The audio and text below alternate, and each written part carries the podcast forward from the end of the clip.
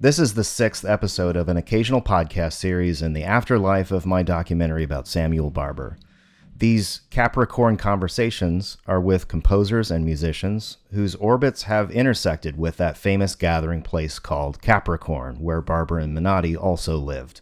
I'm Paul Moon, and today's conversation is with conductor and composer Stephen Mercurio at my studio in the East Village of Manhattan. Stephen, thanks for sharing your thoughts and stories today. Uh, it's great to be with you, Paul. So I'll really enjoy hearing your thoughts about this time we're in right now. But uh, I can't resist asking about your identity as a composer to begin with, given the okay. nature of the podcast. Um, you know, even though you're known to a biggest audience as a conductor and an arranger. So um, I saw that you learned composition from David Del Tredici, um, who was the last episode, actually. And then it was Vincent Persichetti. So I, I like also to think about people like Rosario Scalero, who taught Barber and Menotti. yes, and, right. And really the role of what and Nino Rota also. Okay, yeah, yeah all right. those guys were together. Yeah. So you know, how were you shaped by these teachers? Well, it was an interesting time. Uh, it's hard for people to imagine now that um, in the '70s, and that's when you know that's when I started to compose. I, I studied with David Del Tredici at Boston University from 77 to more or less 80.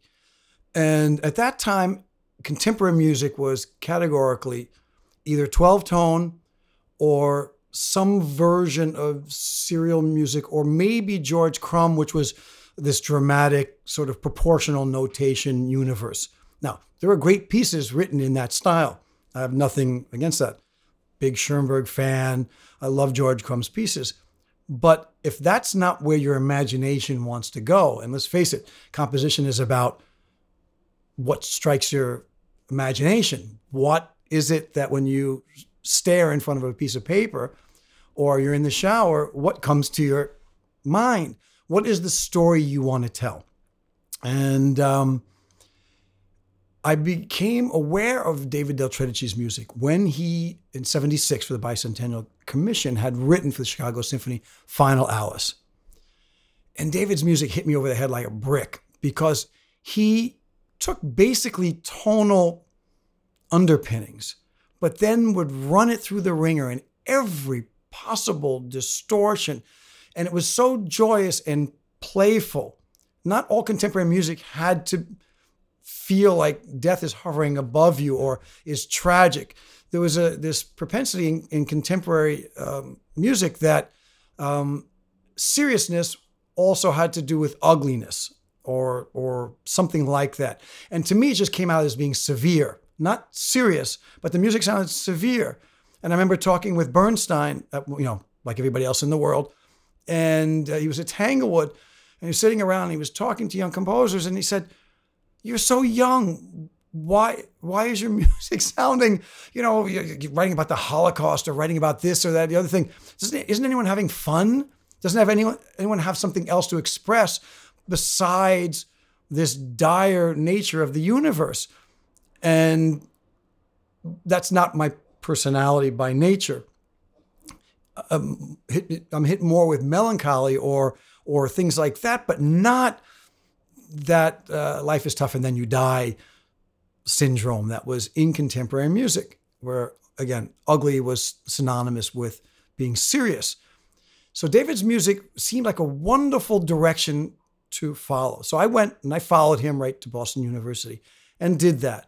And I could say I probably wasn't one of his better students because David is a virtuoso pianist. You know, he can play anything, and I'm not. I, I follow a bit more of the Berlioz frame of reference, which was you know, I was a rock and roll guitar player before that, uh, with interests in jazz and a lot of other things. But I was attracted to how classical music was just sort of built on more levels. It was sort of built to last. It wasn't the McDonald's of, of the world. You know, I love pop music, but it's built to satisfy the immediate uh, sugar need. You know what I mean? It's it's like it feels good at the time and it can last. But I, I was interested in, in, things that were composed. I can't say better, but composed on more levels and had other stories to tell. Uh, besides, um, you know, I want to have a good time that night or, or, or the immediate anger of the moment. But I love David's music, and I went in that direction. Studied with him, um, and then went to Juilliard for my master's. There, it became very interesting because David's music was, although David was accepted because he had won the Pulitzer Prize in 1980 for A Memory of a Summer's Day, he was still considered an outsider in, in a very strange way because his music was really loved. Audiences were going crazy over that thing, which is very similar to the plight that Sam Barber and Menotti and even Bernstein and, and Aaron Copland had to, that was the cross that they had to bear. I remember that Menotti had a funny cartoon that was in, in Yester House with a picture, and I wish I could, I, I should have, you know, we didn't have cell phones at that time, but is this little people marching and they have a banner of Menotti and Barber, and then all these other guys, these contemporary people that nobody's following, and yeah, but everybody's cheering for the the people following Menotti and Barber because they had success. Menotti had great success success with Amahl, the Medium, the Saint of Bleecker Street, the Consul, and Barber obviously with a variety of pieces. Imagine you know the, the Adagio and, and everything else. So they were they were um, their school was following sort of not neo romanticism, it was sort of a neoclassicism that was on the heels of romanticism, but neoclassic. Menotti definitely considered himself more somebody that was schooled in whether it was Renaissance music or classical music, but they were old enough to actually have lived in the Romantic period. So they weren't extending that, they were twisting it in their own modern direction. Mm. So a piece like the Capricorn Concerto, right, appropriate to discuss that, is definitely a neoclassic piece, the mm-hmm. way Stravinsky was in his own distorted language. But in an American language, the Capricorn Concerto came out basically being a Brandenburg Concerto that was seen through the eyes of a 20th century American composer, mm-hmm. which I've also had the pleasure of conducting in Spoleto at the festival when I was music director there. It was one of the first things I did on the Noontime series. And I told uh, Menotti, I said, I want to do Sam's piece. I want to do the Capricorn Concerto. Big smile came over his face because it was their home. And it's an interesting piece because it is a piece that uh, sounds modernistic to a lot of ears. I think it took me a while, in other words, to to get into that piece. And yet, you're right. The more I heard about it, the more I talked to people like you, I found out that it's very I don't know if Bachian is a word. It's a Brandenburg concerto seen through the eyes of Sam Barber in the 21st century. Yeah. Uh, but I'll take a trumpet and I'll take a violin, I'll take a flute, whatever it is, and and then have this sort of concerto grosso feeling around it. And that's that's what it does. And you can do it with a chamber orchestra. You can do it. It's meant to to feel that intimate and to be that direct. So it's in the lore though that um, Scalero and Barber in particular were like sparring partners in a sense because Scalero was always trying to tug Barber sort of back into the 19th century.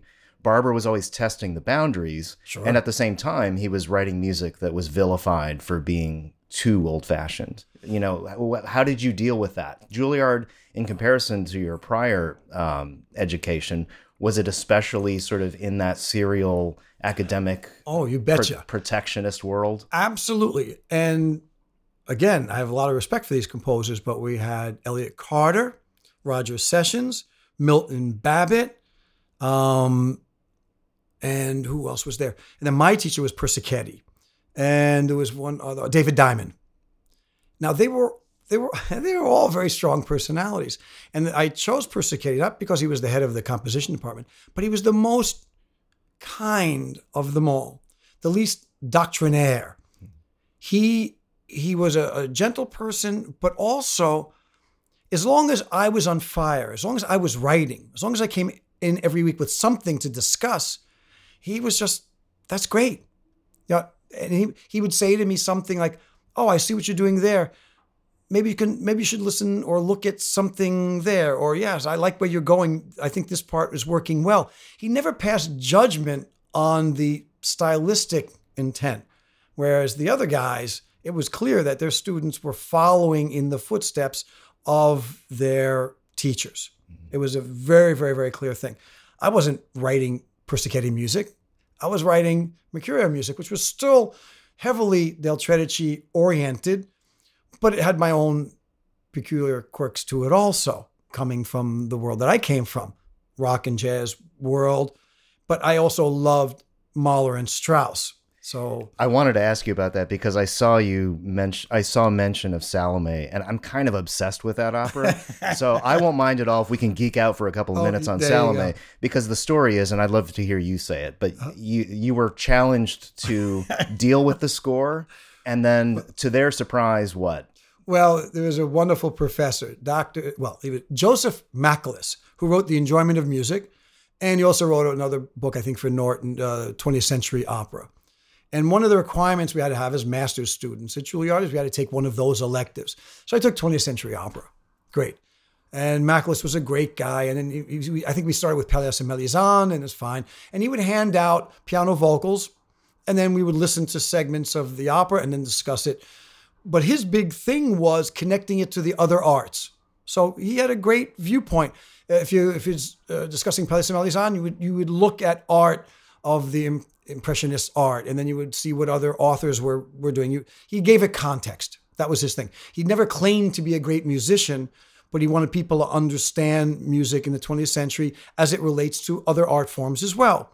So that was great. Well, I think the second or third opera that we came by was Salome. Now, Salome is a piece as a as you gotta remember in this class, we weren't all composers. There were singers, there were violinists, there were a lot of there was a violist there, there were a lot. But as a composer and as a conductor, he said, Oh, Salome. And he was Joe Machlis had this great voice. Dear boy, um, don't you want a piano vocal? I said, I said, I, I, I, I just saw six or seven performances at the Met. I've been living with the orchestra score as a composer. I said, I, I kind of know Salome. And he said, "Ok- okay. He said, you sure you don't want a piano vocal score? I said, no. So then he puts it on him. Wie schön ist die Prinzessin Salome heute Nacht. So I proceed to sort of conduct along as as we do. And you know, when you get to the Dance of the Seven Veils, well, who the hell would know that? Or the final scene. Final scene. I had I had that memorized. I basically had more or less the whole opera memorized. And it was over. He said, he just he asked me to stay after class and he said i guess you really did know salome and we became incredibly good friends incredibly good friends to the point where um, because we just had we just love to spar back and forth about things because when he's representing a certain aspect dealing with the social parts of these things then i would immediately get in there and say yes but listen to this harmony. When he goes da dum dum bim pam pam um dee da dum i said that is the most filthy chord. And i go over to the piano and play that thing and say this is what we need to discuss also because for somebody who had written X amount of operas before, and then you know between Electra and Salome, you've got to show that really the seeds of 12 tone music are in that. But Strauss had realized he had gone as far as he can go. And when your next opera then is Ariadne auf Naxos, and then Rosenkavalier, you have to give that context too. Mr. Machlis. You know what I mean? Professor Machlis. So I would challenge him and I would start to rep, I would speak in front of the class about the other aspects of it, the mu- the purely musical ones. And he just loved it. Well, what is this trajectory? I mean, I find it irresistible to sort of chart it out with composers, like what they do as their life, as their career, or as their their their their opuses evolve. Right? You get two violent, bloody, gigantic, loud, bombastic operas, and then mellowing into pretty much a lifetime of Mozartian. But it's also the psychological thing because how can you write, uh, you know, being a man who wrote symphonic tone poems, Salome was his third opera after Guntram and Feuersnot, whatever, and, and the other one. Um, but that was his third. And the first two didn't have success. They were sort of Wagnerian, dealing with a normal Wagnerian logic. But being somebody who wrote, loved stories and writing all those tone poems, if you're going to write Salome and Electra, somehow the language, the musical language, has to fit that perversion. And, and it was so expressionistic. So his music followed where that was going I see. you know clearly clearly you the dysfunction of an electra the mental torture of an electra is not going to be just a half diminished chord that's not going to suffice you know it had to go further and he did he was so much on his game in terms of if i need that but Then, if you wanted something beautiful, boy, he can write something so incredibly beautiful. And so I think it, w- it wasn't so much that his language, I think he realized he'd taken that as far as he wanted to. And then the stories that he wanted to tell afterwards uh, for the stage. Again, there's no film yet. There's, you know, it's no radio, no film. People went, our fixation with going to films and seeing things live, people went to the opera. And I think he felt, all right, I'd written that. I'd gotten as filthy as I wanted to go and as perverse as I wanted to go psychologically. And then he went with this comedy for Ariadne and this wonderful, wonderful period piece. You know, like like people like to go to the movies and see period pieces. And he just took his mind in that direction. Mm-hmm. And I think he found that more satisfying psychologically. I think it must have been very, very fatiguing for him to write Electra and Salome because you put yourself in that for six months, a year, two years, and you're living and you're wallowing in that same dysfunction. Well, and people have made the parallel with librettists in regards to Hofmannsthal being like his parallel with who Mozart had. You know that Right. you, that that they kind of found that Mozartian Yes. um, paradigm together. And- Basically, it's collaborative uh, operas. The one that I love the most, although I, to this day I still can't figure out the libretto, is Die Frau ohne Schatten. Yeah, sure. There's some of the most beautiful music, but not only beautiful, the King's music, when you get dee da da dee da, da, I mean, you get a D major that's beyond, and the and before that, the scene change, you get this pedal, dominant pedal that goes on forever and then builds on that theme. It's just I mean, mind-boggling. And biographically, it's it's been said that he has said that that's his favorite work. That that consummated everything. because when he needed, you know, Keikobad music, he knew exactly, oh, I can write this crazy bird music, but then I can write this beautiful music and I can, for the Bower, I can get into my dissonance a little bit, but then all of a sudden write this beautiful duet. I think with that opera, he was able to combine all of his um, bag of tricks. You know, in other words, every his palette was so wide by then. Yeah. After after um, Solomon Electra, but then also after Ariadne and Rosenkavalier, when it came to doing that, he just had this wide palette and he could just fling it in any direction. Say, I want this music, there it is. I want that music. So, yeah, I, as a composer, and again, when you talk about Juilliard, I had seen every performance that the Met did of Die Frau ohne Schatten. So it was natural when I was at Juilliard that I was going to try and orchestrate or write something with Salome Electra di Frau Schatten in my mind, in my orchestral palette. And I did. I wrote this serenade for Terran Orchestra that was 25 minutes long. Yeah, you didn't start. You didn't start small. No, I wrote that thing. no, I didn't start small. And it had some Del Tredici in it, but then it went my own distorted way. And I love that piece to this day. But I know where the influences came from. But it, it came from real life apprenticeship thing, not a um, theoretical one that, okay, this is, you know, I'm going to use my road this way and then I'm going to invert it and then I'm going to do this.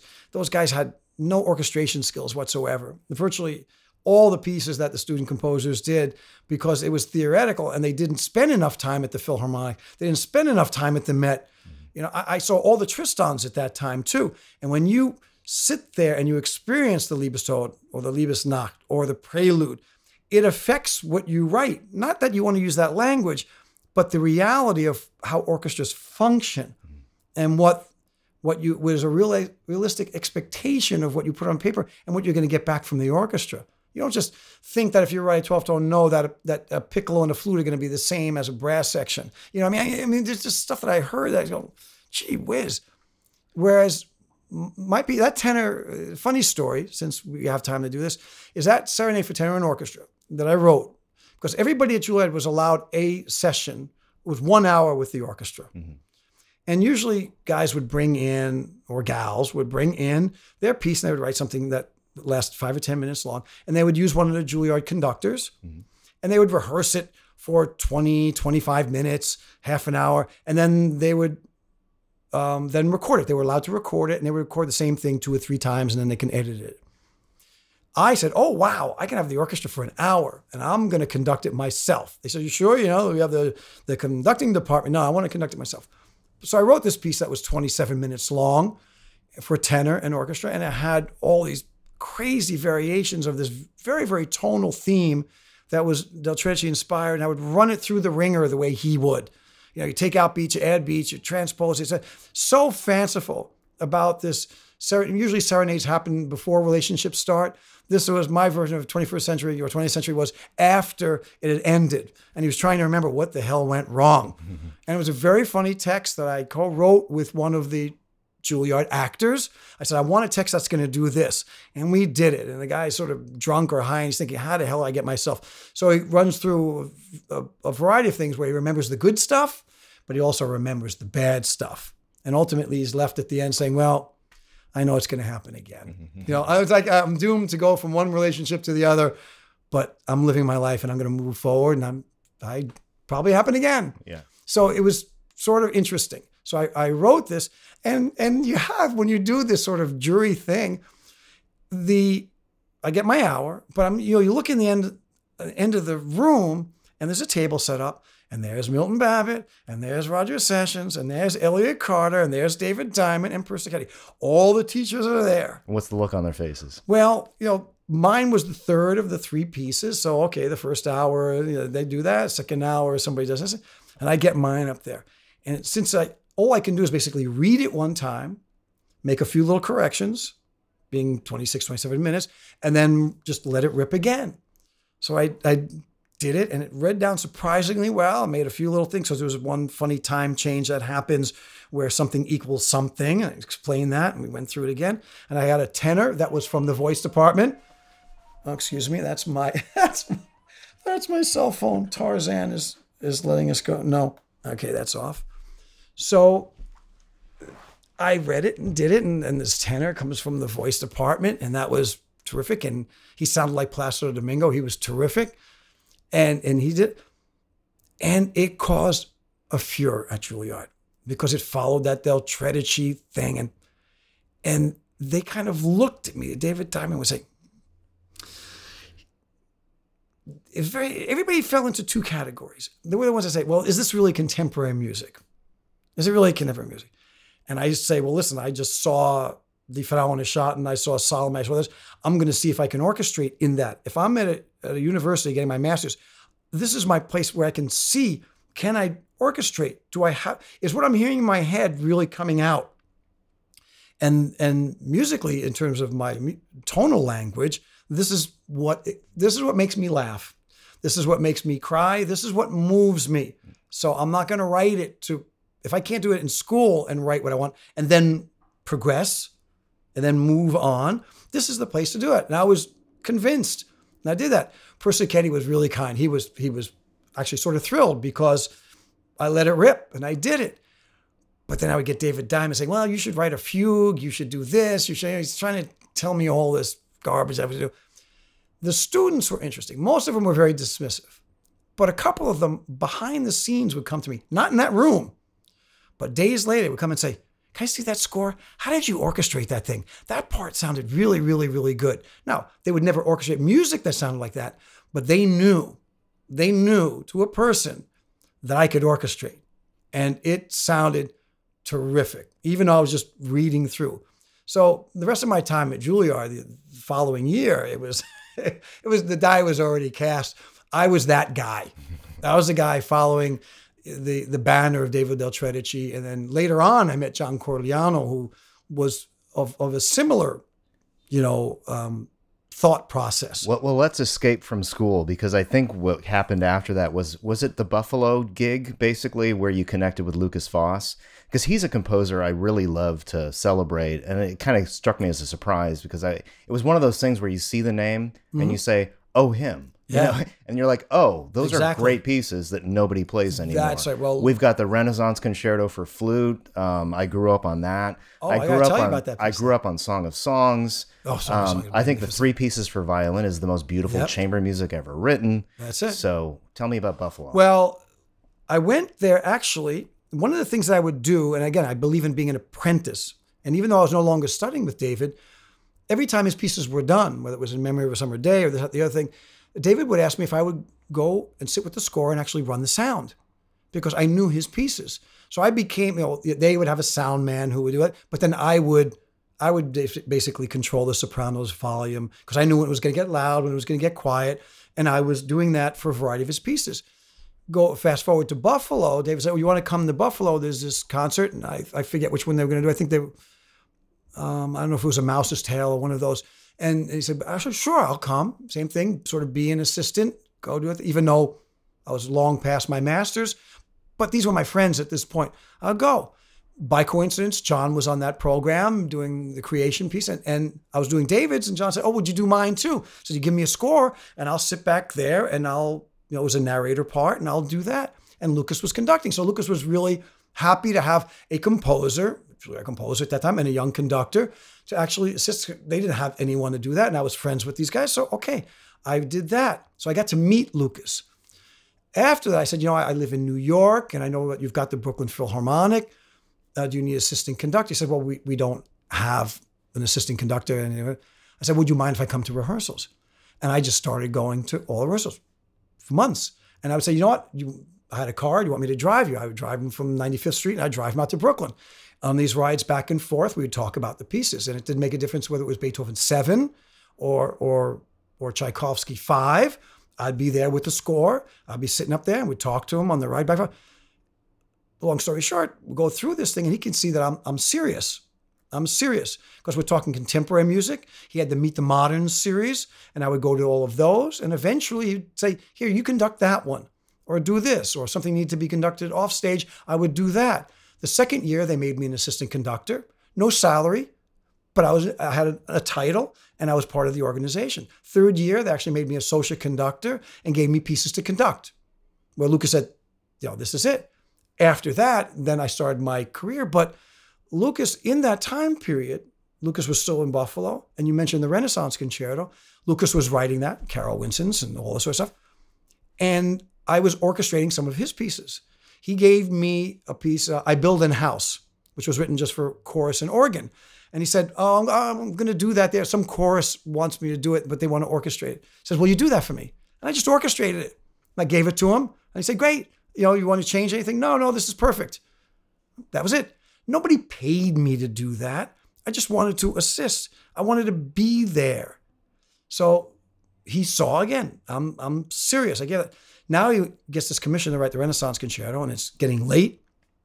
He had made a short score, which was only sometimes three staves, four staves. It wasn't orchestrated, but the orchestration was indicated. This would be strings, this would be that. And he said, Would you write out the score for this? and let me see it and then any changes. So I wrote out the score. The score for Renaissance Concerto is in my hand. Mm-hmm. That's what he conducted with. Mm-hmm. The same thing, I did the piano reduction for piano and flute. That's my reduction. I'm not even a good pianist, but I made the piano reduction and the flute solo flute part, to which Carol Wincenc and even Carol, um, uh, oh, what's it, uh, Robison, um, Paula Robison, Robison she did it, and we did it with her in, in Spoleto. She likes to use my handwritten original because the typeset version has page turns that are uncomfortable or it opens up in a certain format. I, I being a composer, made sure that everything that the four bar phrases look like that in one system. But when they typeset things, sometimes they don't. The music doesn't look right. And both of those people were always using my handwritten one to this to this day. But yeah, being around Lukas for the Renaissance Concerto or this piece or that piece, that was also part of a natural apprenticeship. And then from, from Lukas, I got to know Lenny because those guys were together at Curtis from the year one. And, to just to check in on Lukas Foss, I mean, what is the bird's eye view of his place in mid-century composers? He he was a puck-like character. What does that mean? Is that he was so fanciful nobody had a quicker wit and was eternally young. He, he refused to grow up. He was a Peter Pan puck, if you can imagine. You know, he, he was a natural. So everything came to him so easily. And his curiosity was always piqued by everything. So when he was young and he was writing in a Copland-esque fashion, like you say, you know, he wrote The Prairie uh, and Song of Songs, which, by the way, Stravinsky loved. Stravinsky wrote Lukas, who told me the story when, when because Lukas was teaching out in L.A. He was 27 years old. He was the, the Schoenberg Fellow there when Stravinsky was was out in, in Does, LA. does that piece precede the Koussevitzky Commission of Symphony of Psalms? Um, I don't know what the Because they dates they really riff off each other. It's it's it's just that period. Yeah. It's that period of the 40s when you got to remember that Bernstein and Foss were the first two Tanglewood Fellows, 40 41, when it opened up. And they were there not just as conductors or composers, as, as both, because they were both Curtis kids. So they would study conducting with Koussevitzky and whoever else was there. And then, they, but they were both Copland's assistants. Mm-hmm. And I said to Lukas, so what were you doing when, with? He said, oh, Billy the Kid. I copied out all, I, I corrected all the proofs and I kept finding mistakes in the, in the orchestra score. And after a while, Copeland said, enough, enough. Let the, let the orchestra find the rest of them. But yeah, Lukas did the same thing I did for him. He did for Copland at Tanglewood when Copland was writing Billy the Kid. And Lukas was the guy looking for the wrong notes and looking through all the orchestra proofs. Okay. You know, so this it's just wonderful that that's the way it goes. Unfortunately, I don't think that this generation, which is uh, American Idol oriented, they just want to become famous. They want to be given the job, and very few people have paid their dues. They don't want to apprentice; they just want to be given it. Okay. Well, a lot of composers climax with uh, the greatest of all mediums. So, I mean, talking to Steven Mercurio, I mean, we have to eventually get to opera, okay? and and then you know that's the interesting point in your life because next up, from what I can get could see, was Opera Company of Philadelphia. Yes, But if, pausing on that, like back to Lukas Foss, though, here we have an example of a composer not known for operas. yes, And then there's also lots of kind of uh, I don't know. There's lots of there's lots of great sound bites from composers over the years about how much of a just drain writing an opera is. I mean, I've heard John Adams in in a talk at the Library of Congress one time. It it was at the time when he had finished Doctor Atomic, and with a sort of an air of exhaustion, I'm never writing another opera ever again. you know? because it's a collaborative effort. You you you're not in charge. You you give birth to that. First of all, you have working with a librettist. Well, so we're here at Opera Company Philadelphia. Yes. So what's your gig? And, and actually, how collaborative was it for you? Well, it's a good story. I started when I was at the Met as I had a, I had a, a very very fortunate period right after the Lukas Foss period, 1987 to 1991. I was at the Met as Levine's assistant, and yes, that was tragic to a certain extent, as you can imagine. Leave it at that. As a conductor, at the same time, I was assistant composer in residence with the New York Philharmonic because David Del Tredici had become composer in residence, and he dragged me along. He said, "You're going to be my assistant there. You're going, to, you know, the assistant's job was basically to look at all the scores that the publishers would give, and then if Frank Milburn, who was the program director, and and and Zubin Mehta would say, "Okay, we're looking for a piece by this kind of a, you know," and you would help uh, slot in all the contemporary works in the season. You would help make suggestions. Um, so that was my my job. David's job was to write pieces that was to and to be the the front person, you know, to to be the the, the face of contemporary music. And I would do the grunge work, which is just look at all the submissions, whether they were private or from publishers, and make recommendations in these meetings. But in that period, in '87, when I was working at the Met, I met some people who were working um, at the Opera Company of Philadelphia when the Pavarotti competition was there. Pavarotti was at the Met all the time. I got to know him, this, that, and the other thing. And they asked me because they would do pieces by the winners to go there and prepare. So I would prepare all the Pavarotti competition winners. And at that time, it was just the beginning of my conducting career. So, like Emerson Buckley would come in or Guadagno would come in. But I prepared two casts and do everything and then turn it over. They saw who I was and they asked me to conduct Rusalka the following year. And I conducted Rusalka in Czech. And that went very, very, very, very well. And then the following season, it was the 89 90 season. Uh, Margaret Everitt, who was the general director, said, I want you to do the Saint Bleecker. I want you to do this Menotti opera. You'd be perfect. You're just like a young Tommy Schippers because you're you're young, you're energetic, you know composers, you work with all these guys, you're at the Met, you're at the Philharmonic. You'd be perfect for Menotti rather than just having somebody that whatever. I said, Oh yeah, I know Menotti's works. That that would be I'd be honored to conduct the Saint Bleecker, which is his most Puccini like. It's his most grand opera of all the Menotti operas. Menotti said, "Oh, I don't know who this Mercurio guy is." But but you're in his turf because now the Philadelphia area That's area right. is Curtis. So he can choose. And Margaret said, "Trust me." She, he's so he said, "Give me the name of a couple of people that I know that can vouch for Mercurio." So she said, so she asked me. I said, "Well, I know that John Corigliano knows Menotti for a million years. His father went and and did the John Sonata in Spoleto in in, in in 1962, 63. You know, back in those days. So." Menotti called Corigliano and said, Yeah, in fact, Steve's working on my opera right now. He's helping me with the Ghost of Versailles. That's why he's at the Met. And he's helping me work on this piece. You'd be lucky to have him. And that was it. It was done. We got along like a house on fire. Menotti just loved us. I was always asking him questions.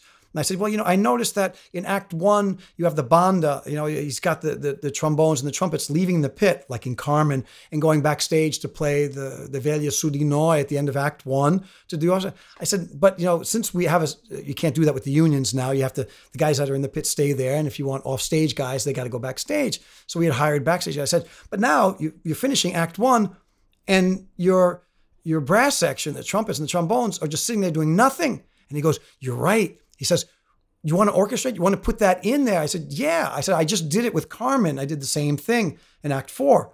We had the, you know, dun dun dun dun backstage. So I, I finished and I did the same thing. He goes, That would be great. And while you do that, do this, that, and the other thing. So he got excited about that. We had fun. The following year, I did the St. of Bleecker down in DC. When we did that, and then he said, Well, why don't you come to Spoleto and do the closing concert? This was in Charleston. The year after, why don't you do the closing um, on come to the uh, Ita- uh, Italian side? Then he asked me, and this was for his 80th birthday, which was 1991. And Giancarlo's birthday is very, very easy to remember because it's 7711. You know, it's July 7th, 1911. And so for his 80th birthday, he wanted to revise Goya. And Goya was done six or seven years before that for the Washington Opera with Placido playing the role of Goya. And it was finished at the last possible minute. So he didn't like the way it ended. He wanted to fix the orchestration. He wanted to prepare a proper piano vocal.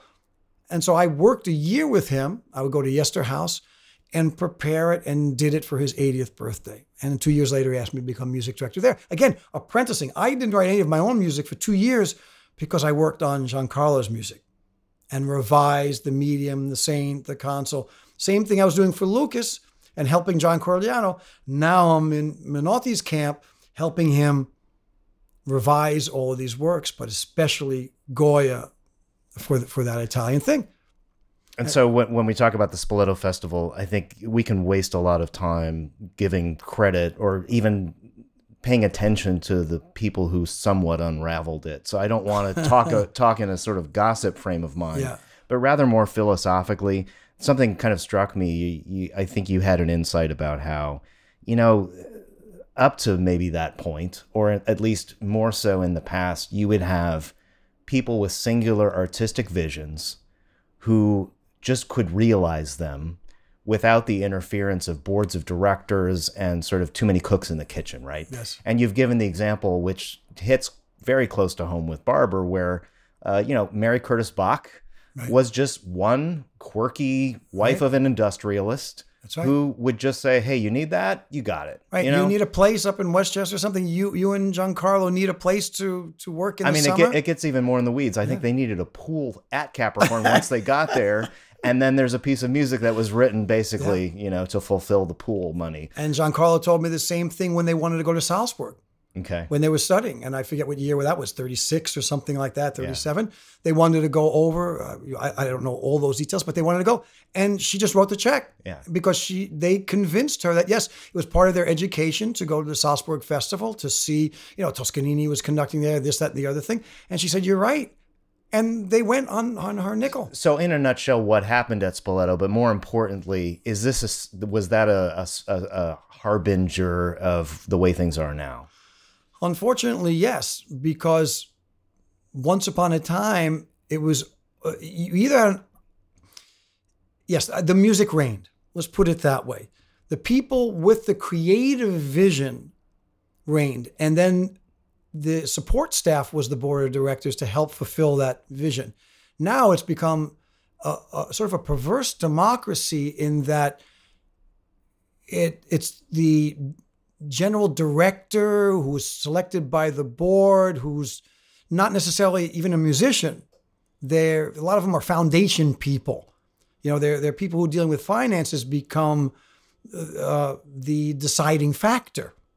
Um, uh, same Michigan Opera Theater when David DiChiara was there, it was his vision from day one. And things now that he's gone, it's just not the same. There are too many other points of view that are being considered that are not based on artistic vision. So when Giancarlo left Charleston, and Charleston still went and did its thing, but it's not the same. Giancarlo's vision was I want a place where all the arts function simultaneously. I want to do opera, I want to do symphonic, I want to do chamber music, I want to do an art exhibit, I want to do uh, noontime concerts, I want to do everything in one place. I want to give the full scope of what an artist's life entails, not just this, that, and the other thing. And so when he did the Spoleto Festival in 58 on the Italian side, it was unique.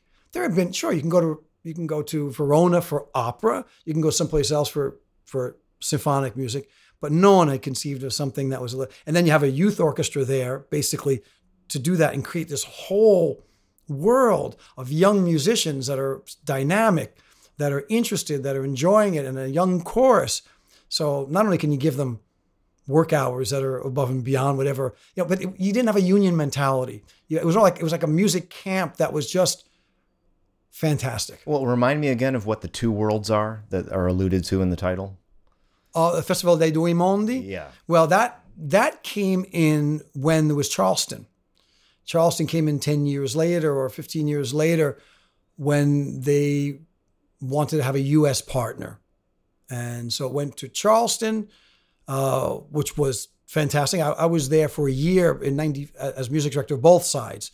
And then 94, the Charleston side uh, split because basically because Menotti was no longer a resident in the United States. He was living full time in either Yester House, which was in Scotland outside of Edinburgh, or his places in Spoleto in Italy. But he no longer had a U.S. resident in New York nor was he interested in any fundraising activities and stuff like that. So the board wanted to acquire all the power. Giancarlo wanted to put Chip, his adopted son, in as president to sort of control things, and uh, they just weren't going to buy it. Mm-hmm. So they parted ways in 94. The Italian side stayed on as long as Giancarlo was alive. Then when Giancarlo died, it then was immediately taken over by state functions, city, this, that, and the other thing and is no longer uh, it's still there, but is not the groundbreaking unique place that it once was. And it is the place where maybe you really cut your teeth maybe for the first longest stretch. Is that fair to say? Yeah, well, sure. When I was there basically as music director from 93 and 97, but from there 90, 91 on. Yeah, when you're a young conductor and you get a chance to do Wozzeck, Die Tote Stadt, uh, Trittico from Puccini, um, Shostakovich, The Nose, you know, in Russian. These were the, the operas I got to. I got to the Berlioz Requiem and then Piazza with the four bandas going on, and Mahler 2, and a pile of other symphonic stuff. Yes, as a 30 something, middle 30 something to get that opportunity. But I also enjoyed being music director. I enjoyed running around the United States to all the cities and hearing a couple of thousand kids and putting together an orchestra and giving them an identity for the summer, which was for me one of the most important parts of the job. I really took the, the part as music director serious to create an environment by which the orchestra, to me, it was personal. When they left at the end of the summer, I wanted them to say, I want to come back next year. We had a great time. Um, so yeah, you don't you don't become a dictator. You you you teach them. And again, that comes from the, the Bernstein mold of being what I call an inclusive conductor, not exclusive, mm-hmm. which means it's your living room. You treat everybody that's involved with it as if they were friends and family. That means the audience too. It means if you're sitting outside after conducting the opera and you're talking to people who came to the opera and you'll sit there for an hour and do that. And that's part of the job. And if somebody's not feeling well, you go to their where they're the old dorm that they're staying in and you talk to them and say, How can I do this? Can I get you something? Can I do that? It's not just waving your arms around. Well, let's talk a little more about Menotti. so much to say. yeah, please. Um, I'll start with this though, asking you. I mean, uh, it's you seem. I think you've said that he really popped in the '50s, especially. That's and you've talked about timing, It just you have converging factors that made it right. So what hits me, all right? As, I mean, honestly, as a new New Yorker, I'm also like aware of Broadway's crisis Mm-hmm. and the way that they're, you know, desperately hanging on, and I'm rooting for them. you Yes, know. of course. But what hits me is that Menotti was opening operas on Broadway. Yes. So Broadway was both different, Yes. but also composers like Menotti were getting a lot of exposure. What also hits me is that there were NBC operas, That's right. and NBC isn't what it wasn't what it is today. I mean, everybody was watching. Well, you had the Firestone hour where you get Jan Peerce and and and Eleanor Steber singing, or even the Ed Sullivan show had Robert Merrill on it as a regular guest. So what I want, I mean, this is even before your time, but in a nutshell, was there actual engagement? Like, was was was was he a sensation in pop culture the way that we could say some pop artists are today, or was it some rigged system where we could overestimate how popular these were? Because again, we're talking about NBC and Broadway, right? Well, he wrote the first opera written for TV. Amahl and the Night Visitors was not an opera that was then televised. It was something that was written. Now, TV was just a, a it's a beginning because we're talking about the, the early 50s. It was still a little black and white box that somebody had, you know, or didn't have, couldn't even afford. But the idea, oh, there's a new medium and he's going to write, and it, you know, it's a chamber opera because it's you can do it with an orchestra of as few as 13. Mm-hmm. Same thing with the medium and the Consul. So he was very, very aware of the realistic aspect, but he was also writing things that a public can go to. Now, back then, we have to remember opera was, or even the symphony was a coveted thing. In other words, the society valued the opera and the symphony. Even up to the 80s, when Ormandy left the Philadelphia Orchestra, their subscription base was like, I think, 92%. By the time Muti left 11 years later, it was down to 38%. So stuff happened. Mm-hmm. Stuff happened in society. So when you talk about the 50s, you're talking about music education. It's not by coincidence that Bernstein in 58, 59, 60, 61 did the young people's concerts and they threw it on TV because it, the, the synergy was there. Culture was respected my parents, my father told me he had to learn this is the symphony that Schubert wrote but never finished. I mean, they had music education. It, does, it doesn't mean that everybody became a classical music fan, but the difference between Benny Goodman, the jazz guy, and Benny Goodman playing Mozart wasn't that far apart. You know, or Eileen Farrell singing Wagner and then singing jazz down the street was not that far apart. And same thing, Bernstein writing what he conducting Mahler one day and writing Candide didn't seem that far apart. It just wasn't a big deal. You know, Robert Merrill singing excerpts from Porgy and Bess and then singing Trovatore et te Met wasn't a big deal. It, it you know, there was a natural uh, crossover and and these old things that I see on on classic arts TV when you when you watch the old Firestone things and stuff like that, and it's like my my goodness, and even Johnny Carson to a certain extent, he had Pavarotti on all the time, yeah, yeah. and Placido and and Marilyn Horne, and and so people knew them as being iconic. So to answer your question, Menotti became known because yeah, he was just the guy who was writing stuff that people could hear and understand. And if he wrote Amahl and the Night Visitors, that story is very, very touching. And also wrote it in a way that every community orchestra can do it. Any musical organization do it. And all of a sudden you find yourself that, you know, he's got 150 performances every Christmas. I mean, different organizations. And the guy's writing the 12 tone stuff that nobody wanted to hear. There's a But, jealousy. but but you make an interesting point that it was purpose built for television. So it's almost like there there was a new art form being invented at the time, and there was a vitality to that. Yes. And when I watch those original NBC broadcasts, because I'd love to talk about Bleecker Street too, because that also was now was it purpose built for um, NBC's opera series or was it an Saint? adaptation? no, Yeah. The Saint was done for Broadway. It was done for Broadway and then adapted to the NBC. What, but even Do you know that Mignon Dunn was in the original chorus? You know, the chorus of like eight people? yeah, She was in the chorus of the Saint of Bleecker. It was our, one of our first jobs in New York. You know, as, as a 24 year old mezzo soprano, long before she came Mignon Dunn, who sang in Salome and at the Met, everything else, and Das Lied von der Erde. She was. She told me she was in the chorus of the Saint of Bleecker Street. And yet, those are gigantic houses with prosceniums and audiences stuck in their seats. And yet, right. when you watch these NBC television, this hits close to my close to home because it's something I'm kind of passionate about, something I'm continuing to explore. I made a chamber opera film, Passion of Scrooge, with John Deak, who was oh, kind of a yeah, yeah, bass player over, bass player over New York Philharmonic. Philharmonic. Yeah, sure. Oh, he's a great guy. And so uh, the when you watch these old NBC films, the camera moves, mm-hmm. but it's not it's not the same sort of thing that we get. That's right. very static now. You know, sure. the Met on Demand people were going to movie theaters and dressing up yeah. to sit in the same seats where you watch Rambo kill an army or whatever, right?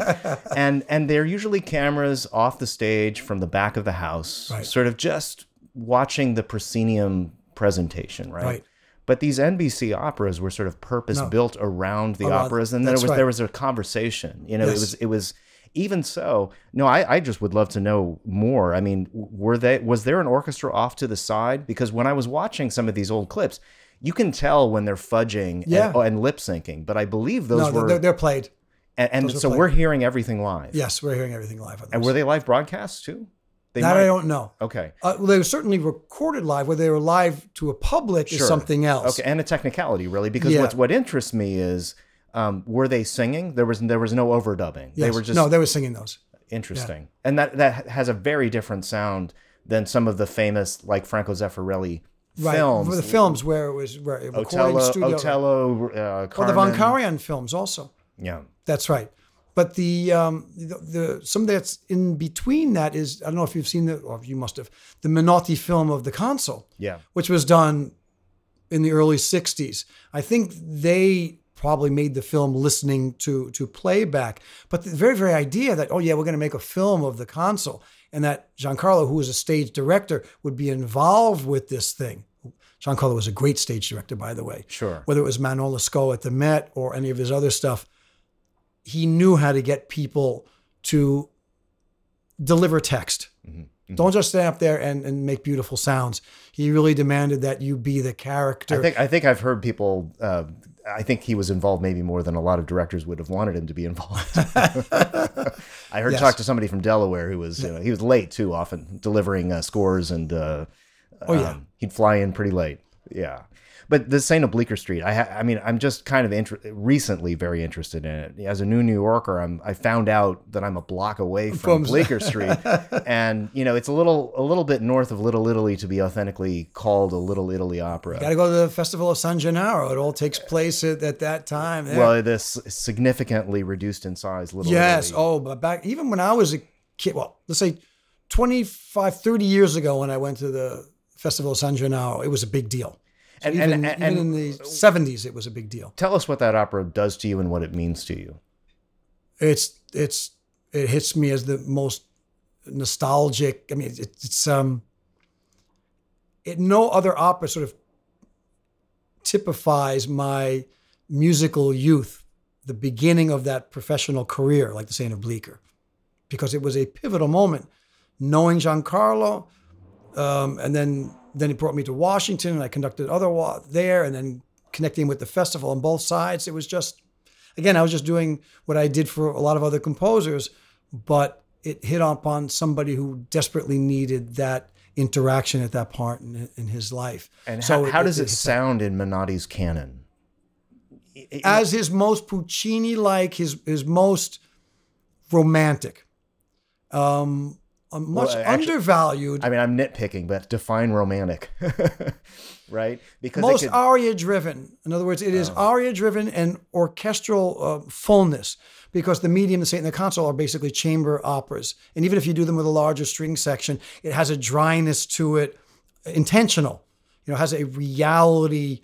Um, Arthur Miller esque. Yes, kind of. exactly. It, and it feels like that time period it feels like you're watching almost on the waterfront. You know, mm-hmm. you, you it, it, it, feels black and white. Hard American realism. Right. Whereas this feels a little bit more of a throwback to the world of Puccini, a grand opera world, because it's the only one that has this large, has a large chorus in it, and and they they get the the finale of Act One in its own way is as powerful as the Te Deum uh, in Tosca that Puccini. It's the same formula of he knew exactly how to get to you, and so he used you can't say the tricks, but he used the knowledge of verismo opera vocabulary in in the Saint of Bleecker more than any of the other works. Is he dealing with his identity as an Italian, uh, his history with religion?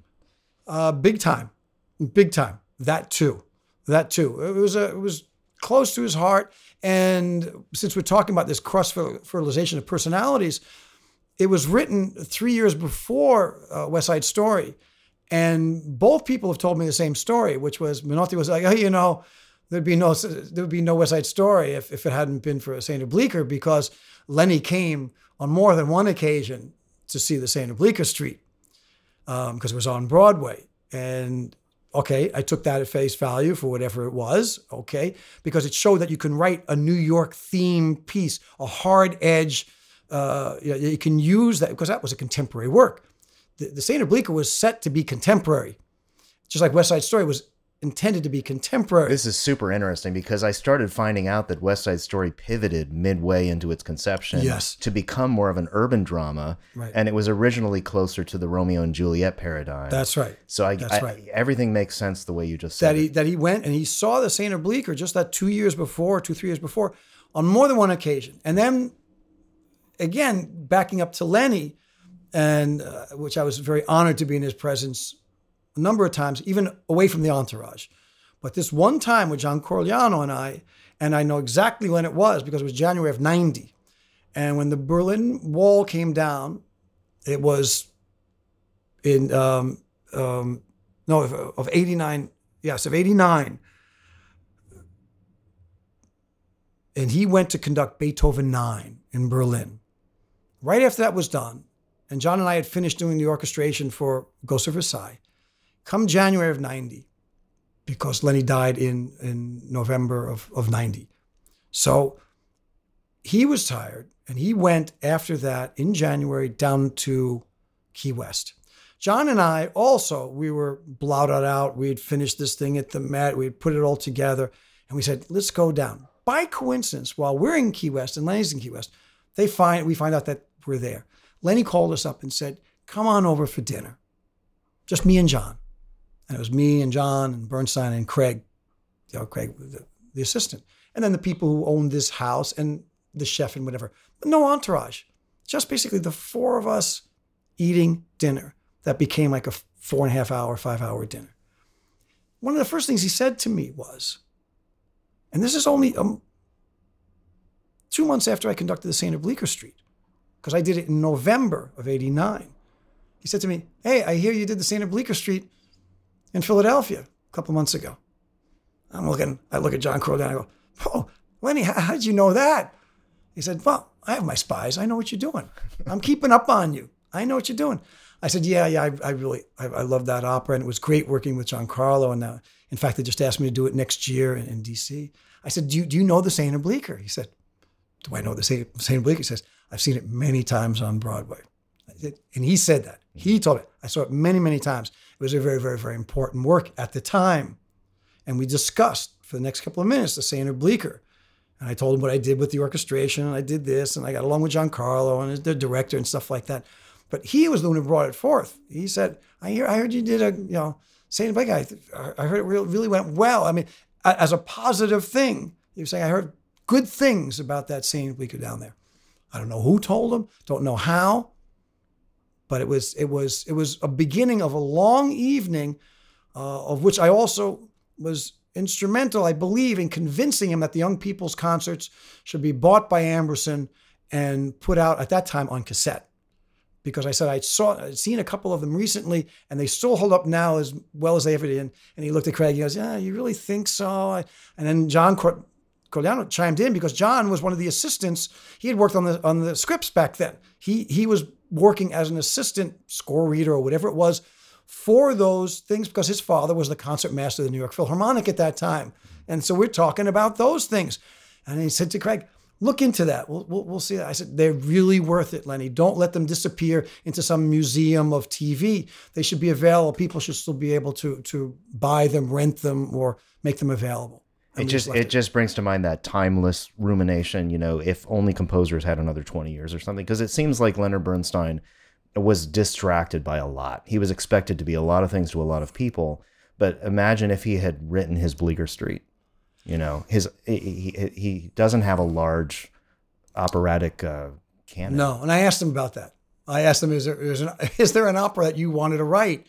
Because you know he was still alive. I said, "Is there an opera that you want to write?"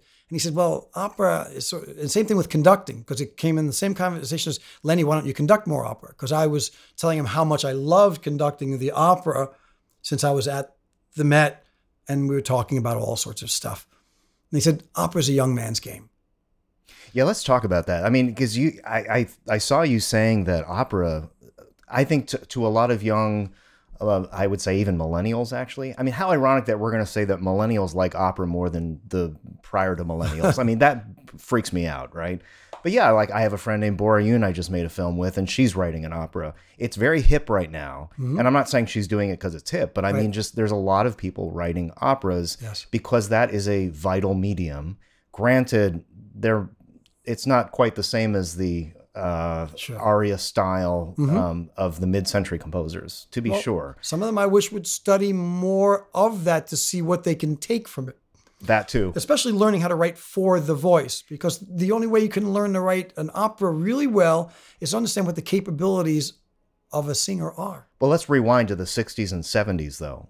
So, why was there a pause in composers wanting to write for opera? Because the opera houses decided that they'd had all the good operas that they wanted to promote.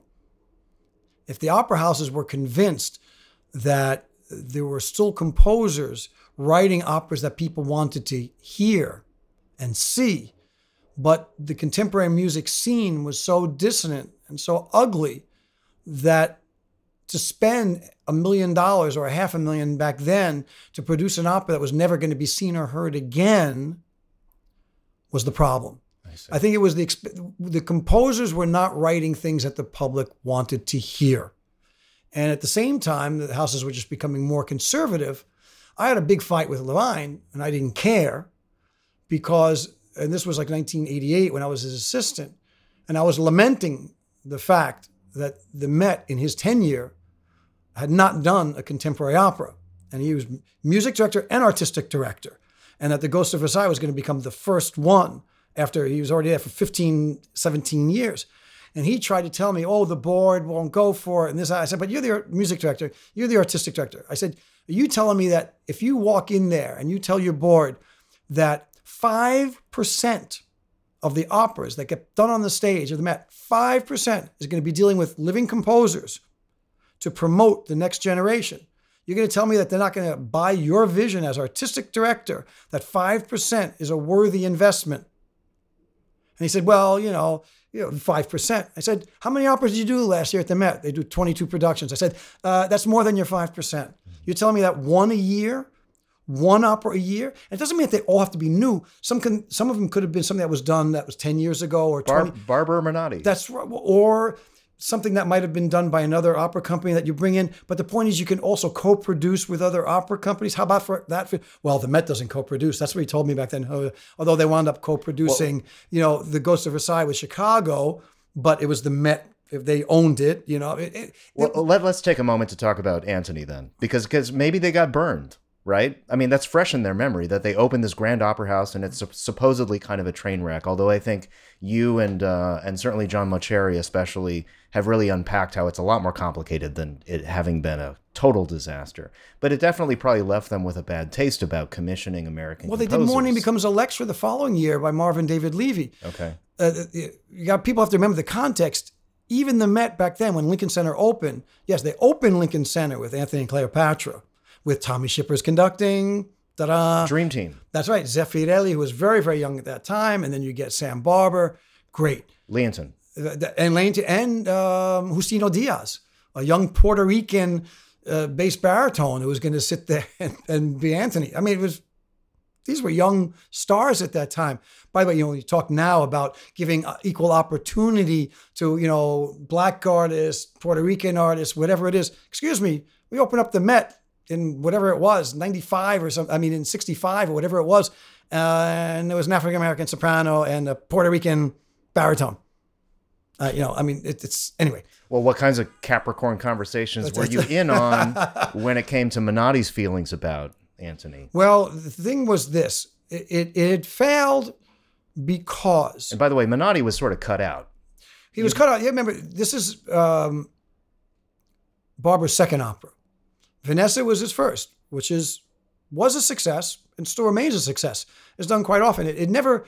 And you've it, done it how many times? I did it down. I did it down in Dallas. That's right. That one time, and I had the good fortune of having Menotti look at my score, and I went through the whole opera with him because it was his libretto, and he was the first stage director of it. So nobody knows it better. So I wanted to prepare myself for it, and we spent the whole day listening to it. And he would say, "Sam wanted this here." Do this. This should be freer here. This should be this. Make sure you tell the stage director that this is what Erika's doing here. Make sure that Vanessa doesn't overindulge this, but she is free to do that. We went through every single detail of that. After that, we went through Antony and Cleopatra because because I had received a phone call from Leonard Slatkin, who wanted to do a concert version. This is when he was in St. Louis of Antony and Cleopatra because he wanted to do works that were uh, controversial or unfinished. So he wanted to do he wanted to do Antony and Cleopatra in concert form, and another concert where he wanted to do um, the final scene from Lulu. Uh, he wanted to do the final scene from Turandot. Blah, blah, blah. Yeah. But this particular concert, where he wanted to do a concert version of the original version. He has. He, in fact, he told me that in the interview for the documentary, and yeah. it, it, didn't make it into the final cut because it was really in the weeds. But he is passionate about reviving that original, the original version. version. So, so, so let's unpack that because you're you're sort of a Menotti ally. That's right. And we it and of course the other way of looking at it is that Menotti sort of sauced it up. Well, well, here's here's the story from the horse's mouth. I can tell you unfiltered what Menotti told me having been there, you know, kind of firsthand. He said that when they conceived of the opera for the Met and they got Zeffirelli, part of the deal was they were going to showcase and highlight everything the new opera house could do, which means elevators up the wazoo. You know, that this stage can disappear and this can go up. So Zeffirelli had created this libretto where you're going between Athens, Rome, whatever the hell it is that, you know, in the libretto. You can quick change as if it were a film. The idea is Zeffirelli had this cinematic version, and this brand new opera house at Lincoln Center is going to be the only opera house in the world that can do this. Right, it had the biggest Lazy Susan ever made. That Lazy Susan, but also whole whole sets that can go, as we know, if anyone's seen Zeffirelli's Bohème, that you can go from Act One, you know, from that little thing and go to the streets of Paris in a minute and a half is mind-boggling. But whatever it was in 65, 66, you know better than I do, the opening day of that, the idea that they were going to unveil this technical marvel that is going to be the Metropolitan Opera, which is going to be the beacon of all opera houses in the world. That we can do this, that we can make these set changes like a Broadway theater. And boom, that set's going to disappear. And then from the wings, because a lot of it isn't stuff that goes up and down elevators, but also stuff, enough wing space that you can push something all the way up stage. And then something from stage left can go sliding into place. Something can drop down. Something can get, get pushed on top of it. It had all of this. So they wanted to highlight that. So Zeffirelli wrote a libretto that would make that happen with the same thing too. Now you have choruses. Now you're dealing with Antony Cleopatra. So they had this, they had this idea of these multiple Greek choruses. Again, they come and appear. They, you know, on this riser from the right, and then they disappear and they go away and they come back and they do all this stuff. They were built in as a musical concept, which is not Sam Barber's compositional thing. He didn't say, oh, I'm going to write something like that. They said, no, these are the technical things that we'd like to highlight. We're going to highlight the Met chorus is going to be like no other chorus in the world. The backstage is going to be like, so they wanted, they wanted to outdo Turandot times 10. Okay. They wanted to have this grand opera be that. Now, if you know Sam Barber's music, he isn't necessarily a grand opera kind of guy. Sure. Vanessa is actually a bunch of duets, trios, and then he has this wonderful ensemble at the end that he created. But even that ensemble is very, very, very intimate. And biographer Barbara Heyman, she emphasizes how even the original Shakespeare, he was respectful to the nature of the Shakespearean play that was not actually very romantic. I mean, it was kind of an intellectual uh, right. sparring between two people. And so if you look at that and you look at Vanessa or you look at what Sam Barber he was a songwriter, a wonderful baritone.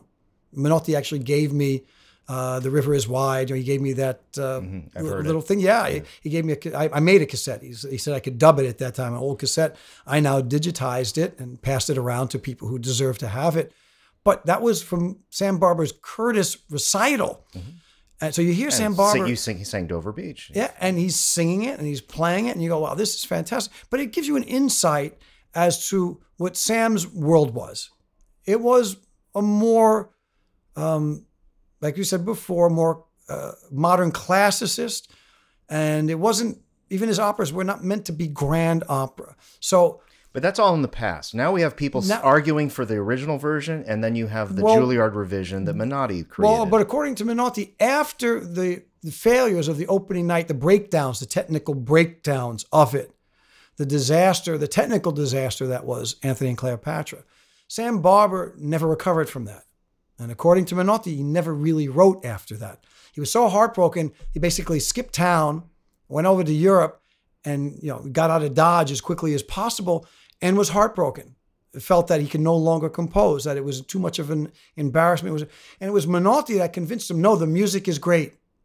Let's write an opera that, let's fix the opera and write it so that it can be done in a normal opera house with the normal amount of scene changes, make it three acts, do this, write a duet for Antony and Cleopatra, which was missing in the first. So he wrote a, uh, a duet that works, another aria for Cleopatra that wasn't there. And it, so they, they according to Menotti, turned it into an opera that Sam Barber was proud of, with with no hope of getting it done. In fact, it was got, finally got done at Juilliard, but it was therapy. It was therapy for Barber to realize the opera the way he wanted and to create a libretto that was functional for normal opera houses. Because otherwise, Antony and Cleopatra, as it stood, wouldn't be done anywhere. It's not like you can go to Kansas City mm-hmm. and do mm-hmm. the original version of Antony and Cleopatra. Mm-hmm. You probably couldn't even go to San Francisco and do it. In other words, it was so costly, so big. So even Sam said, okay, and they worked on that, and that was Menotti said, I'll basically, even though they were no longer an item anymore, yeah. they were friends, but Menotti wanted to rescue his pal, his long-term friend, and believe that the music itself was of high value but that the distortion of the multiple choruses and the 80 million scene changes made it impractical to be performed and actually was out of the scope of anything that Sam Barber would ever write by himself. I think this is good. I mean, I think you're adding uh, a lot to the to the conversation about it because you're the first person who's really emphasized how the the music changes were not led by Menotti. The music changes were led by the need to undo the aspir the the stage aspirations right. of the original production. That's right. So it wasn't about tweaking the music to sound different. It was about no. it was about saying what's what works That's in right. a normal non-crazy production situation. That's right. How can we pare this down? That's why it became three acts so you can set the scene things. How can we do this? And then also to to in hindsight say, okay, well this character needs to be developed a little more. Let's let's let's do this duet you know, let, us give them that romantic moment. Let's let's do what Sam wants his music to fulfill, as opposed to the tail wagging the dog a little bit, which was the Zeffirelli expectations and the technical aspirations leading the barber part of the dog around. But it's also like landscape painting. I mean, once you're in the new environment, you do adapt adaptations based on the new environment. Maybe what's called for in a different context than this. There's a lot of busy busyness going on in the original production. Yes. A gigantic set, uh, yes. lots of motion, lots of animals. right. right. Uh, everything that the Met could offer was on display. And it was gone and if was you gone. pare it down. That's and right. so it needs to be filled up. Even if it were a success. Even if, okay, let's say it's not a success. Yeah, right. And, and you know, everybody goes, yay, Sam, fabulous, fabulous. he still would have done it because you you're not going to get a performance Even in if Vienna. it was a success, you mean? Right. Yeah, Even if yeah. it were had been a success. Yeah. Mm-hmm. It's still not going to be done in Vienna. It's still not going to be done in Philadelphia. It's still not going to be done anywhere else. So the fact that it didn't succeed and and and in a certain way Barber felt betrayed by the uh, conventions that he had to uh, the arm twisting that was done. All right, so they, they bought the new one. Now you get um, you, you get Slatkin who wants to do it in concert version. So I dutifully, because I knew Slatkin, he said we be, you know uh, Menotti won't answer my calls because at that time Schirmer, you know, you go to the publisher and the publisher says sorry, Menotti is the executor of the Barber estate. Um, listen, uh, in, in fact, we had Menotti and I just six months before gone through these unpublished Barber songs, and there were half a dozen of them. And Menotti said, let's go through these and find out which ones Sam might have wanted published. There were a couple of them that were just too young, that were kiddie songs, and we discarded those, but we allowed two or three more to be published. So it wasn't as Menotti had this sort of thing, but he took his role as gatekeeper seriously. And he he told me, he said, Sam d- did not want, he did not want that other version to ever see the light of day, the original version. That that was his wish. And why doesn't why, why doesn't the world leave them alone? A composer went back, Puccini went back and finished Butterfly and then did four revisions of it, not just because there was a a, a failure at La Scala opening night because he made it a better opera. And why don't people trust that a composer know what's best for the piece? And then sort of morbidly, they want to go dig the grave out. And people still dig the grave out of the original Bohème. I, I mean, the original Butterfly. And they say, oh, let's go back. Uh, you know, it really didn't need to. The first version is great. Mm, Puccini kind I of had a good idea. This is tricky though because then we don't get Samuel Barber's second symphony, right? Because he tore it up. Well, it depends on what you want it for. You know, it depends on what you want it for. If, if it's for musicological reasons, it's one thing. If if you're, it depends on if you're beating your own personal drum. You know, It- Yeah, it- yeah, it- yeah. You know, in this this- case, in this case, I've never seen Menotti that angry ever. You can be angry, eh, a little hissy fit at this thing, the other thing. Oh, if the stage wasn't ready during, you know, I mean, you know, little normal angers. But this one, he was rabid. And he started screaming at me for saying, listen, well, you know, Slatkin wants to do this. It's only a concert version. And it's, you know, he, I mean, he got, he wanted to throw things, you know, and what he allowed me, they said, listen, here it is. He gave, he gave me in his closet was a piano vocal of the original. But he also had a cassette, which was from the Met, you know, live performance, you know, from the whatever it was, uh, you know, and he had that on cassette too. He said, and he allowed me to make a copy. He said, because I prepared myself with him, we went back and forth. We went through the original and we went through the revision because he wanted to show me we did this, we did that. So, I, and I still have both of them at home. You know, I, ha- I have piano vocal of both versions. I have the cassette from that original Met version, and I have obviously the, the CD with Badea doing from Juilliard. And okay, we, we were comparing, going back and forth, and and he he said, as long as I'm alive, it will never be done. I this this opera killed Sam Barber. Now you know what, what are you supposed to say after that? This opera killed Sam Barber, and uh, tell me more. And he went through the whole thing. So I, I when I told Slatkin that he, he, you know, he was equally as pissed off at me. He wanted me to pull a rabbit out of the hat. I said, you don't know what wrath came flying in my head. It was like that, you know, Energizer Bunny thing. You know, you sit back there and, you know, you know, the the the, the thing came flying. There's a storm that came flying over I my mean, head. you know, you could also say that sometimes composers are too close to their work too. So there's that too. I, I think you you used a, the terminology you used of musicological reasons is legit, right? Like sometimes even audiences enjoy experiences that that are explained as musicological. Sure. Because we like to hear the first incarnation of a piece and then proceed to Sure, see how Stravinsky Symphony of Winds. You know, the the you the, the one that he revised is one thing. You go back and you get the original, and it's you know, from musicology, if you're a composer, oh, it's sort of interesting because the original one has got instruments in it that nobody can really find, and there's so many meter changes that are unnecessary. But that's where his mind was at that time. Then he made it more practical, and it, so yes, and then the published one is the second one, and that is the one that we should do. But yeah, if you want to record for you know for musicological reasons, but people shouldn't be saying, "Oh, that's the one," and then making up their own scenario about why Stravinsky did it. Uh, you know why the other one was taken away. I mean, the irony of all of this is that during the heights of these people's lives, this was epic. This was like the stakes were high, right? Yeah.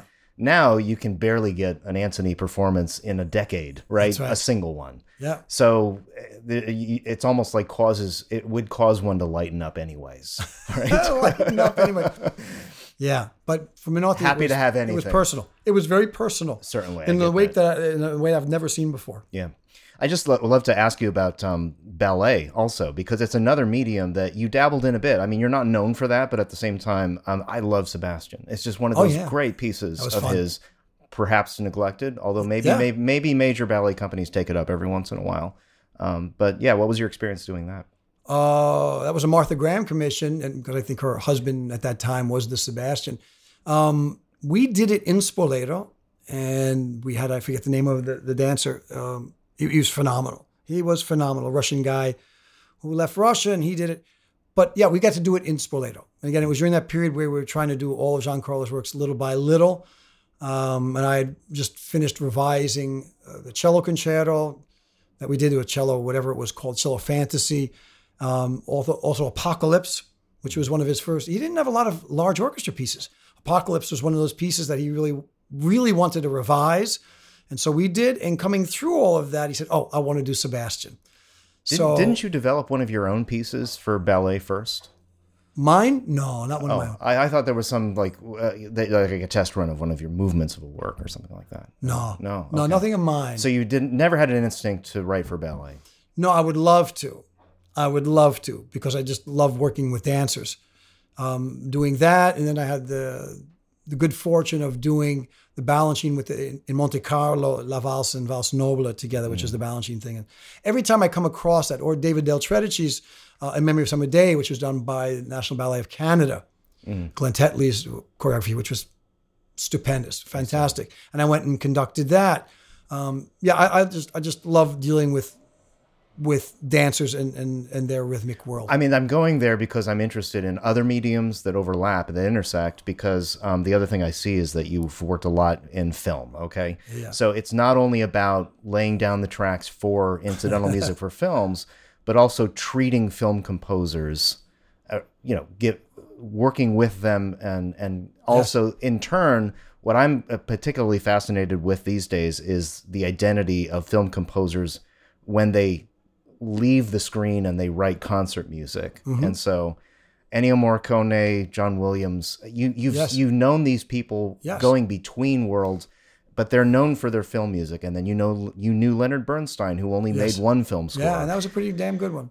it was, but it frustrated him. It frustrated him because because yeah, but it shouldn't have. So, it so, in other words, tell me have. what it, what is it like in the studio? You've worked with director reigns. Just you can't have an ego as a composer. You cannot. I, I- know of only one example in in the time of, of composing where the director said, "Well, the composer's vision is better for this. I'm going to make the scene longer." I know of only one, uh, and that was with Steven Spielberg and, and, and John Williams, and that was the flying scene in E.T. Because no matter how much, you know, because it's all special effects anyway, but no matter how much they try to cut it to fit what Spielberg had, because da da da da da, and then sequences da da da dee da, no matter how much they cut it, it, it wasn't as satisfying. And so after trying and trying to fix it, after a while, Spielberg said, "You know what?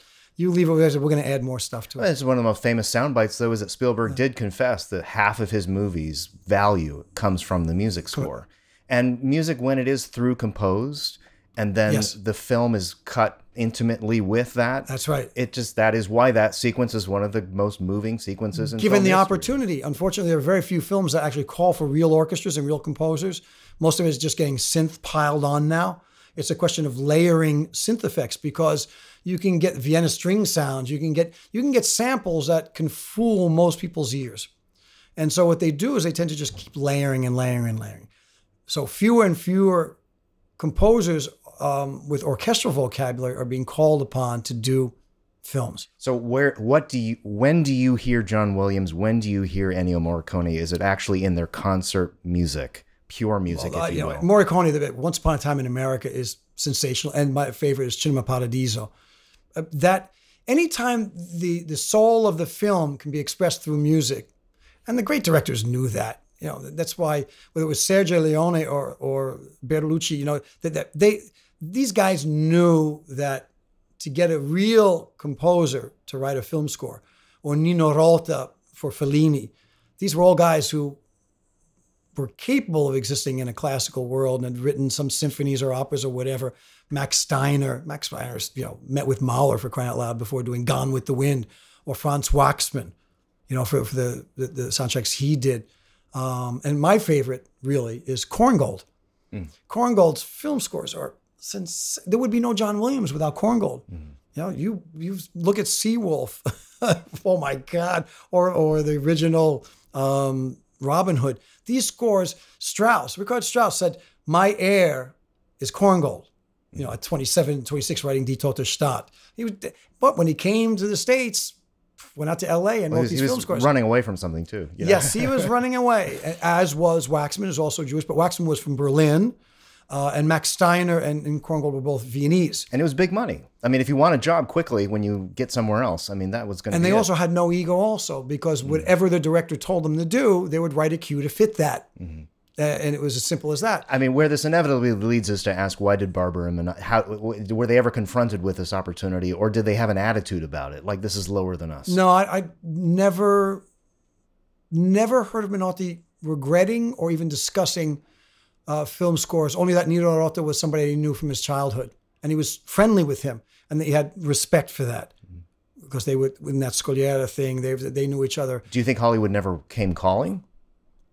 I think Hollywood had lots of people that would would bow and scrape, you know, and, and do it and, and do a great job at it for that matter. I, I think that's something that people had to decide that they wanted to do. But um, yeah, I, I, I so I, I think Lenny just didn't want to after on the waterfront didn't want to deal with um, the modifications or, or writing. Oh, now it's got to be a 30 second cue. It's got to be a minute and a half. Or worse still, no, that crescendo there gets in the way of the dialogue. You know, you write a beautiful piece of music, which I've done. I, we, I, I love doing this stuff with Elliot Goldenthal. Like you said, we've done a lot of films. We Elliot won the Academy Award for Frida, but we've also done Heat with Al Pacino, Robert De Niro. We did one of the Batman ones, uh, Sphere, or pile. But the great fun is really how quickly can you modify the cue you do, did, keeping the intent of the original, but also making the director happy. So if you do Batman and you, you know, Elliot wrote a great cue. We go and it might be a minute and a half long because people don't realize that they're short cues that you just stack end to end to deal with long things. So whether it's a fight scene or a romance scene, people think, oh, well, you wrote a 10 minute piece of music. No, they tend to be shorter pieces of music, just connected. They fade in and through, they dissolve, they do all sorts of things. So if you have a, a cue that's one minute long, let's say, and it's it's a romantic one, or it's one that there's some sort of intimacy involved with it. So you rehearse it, you throw it up on the screen, and then you record it quickly. But then you immediately go back and listen to it, and the director goes, "Hmm, that gets in the way of that word. What can you do?" Or I like this. Can it can it stay quiet there, and then maybe crescendo after they finish this sentence? So immediately you run out and you say that bar four four becomes two four. That crescendo becomes a diminuendo. Instead, three bars later, now you make the crescendo. Horns tacit this come in over there. So you're changing orchestration tempo. You're changing. You're modifying quickly. Mm-hmm. And the LA guys are are so fast. They'll just do that. It's their skill. You go there, and then you record it again. You go back there.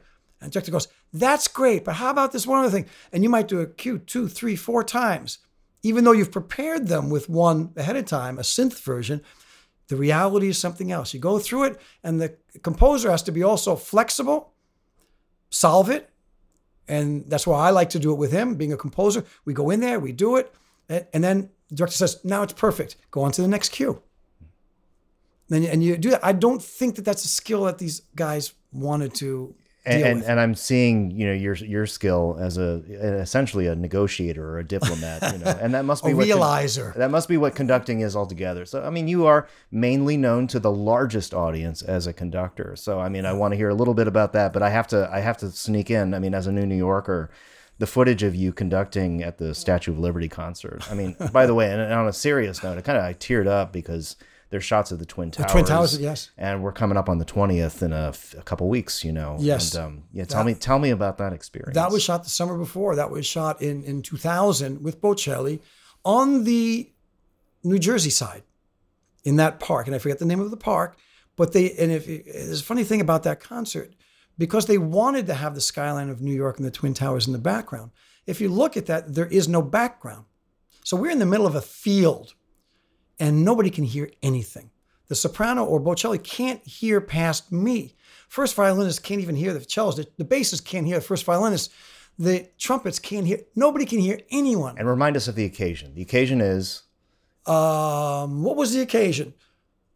I gotta even remember what was the occasion. i don't know oh, so this It isn't was just a summer concert. It was Bocelli. It was a big Bocelli concert that they decided to do with him visiting the Statue of Liberty. i see and national national it was a PBS. It was a PBS live concert. It was one of the first times that all the PBS, because his other thing, uh, you know, his uh, Night in Toscana, which came out in 97, 98, was a big deal. So this was only two years later. And they wanted to do this big thing for all the PBSs live across the country. So that was a live event. And you um, couldn't hear each other And nobody can hear anything. Nobody, we couldn't hear anything, but it looked great. And I just told the orchestra, I said, just, just trust me, follow me. Just, just Ana Maria Martinez, who was the soprano, and she had to sing Un bel di. And when it comes up to din dum chi sarà, chi sarà, e come sarà giunto, and it's just the three muted trumpets. She goes, all I hear is the wind going by. I said, just, just, just go with me. I'll go with you. And then when you watch on TV, everything seems I- you know, it, telephoto lenses do everything. It's kind of like you know, remember, remember the scenes on beaches when the pandemic was starting to hit? They were like they're right next to each other. You know, Right, well, they're no, not exactly. Not right. really. They're, they're 20 feet apart. But that's what that concert was like. And then they did a big thing of us visiting the Statue of Liberty and, and talking about uh, that that thing. But that was that was a, a moving event to to be there. And, and you're right. If if you see any of those clips, that was uh, that's something to see the two towers. Well, so I have to have to tiptoe into a little gossip, and it doesn't have to be personal, but it sort of is. I mean, I saw an interesting, uh, kind of a snarky essay by Anne Midgette, and we we um we were we were I will say stuck with her for a long stretch in Washington as the classical critic of the Post. But in dealing with your work, there was this interesting thing, and it's not about her. It's about an instinct that critics seem to have, where they seem desperate to categorize things cleanly right. And it popularity is a, a factor in Yes. that but it certainly has to do with genre. Mm-hmm. It's a very record bin mentality which is also sort of funny when you think about it because record bins don't exist anymore really. But yeah it, it was funny because it was almost an attempt to blame both you and the public for needing categories. Right. but the writer is the person who's in control of even paying attention to categories in the first place.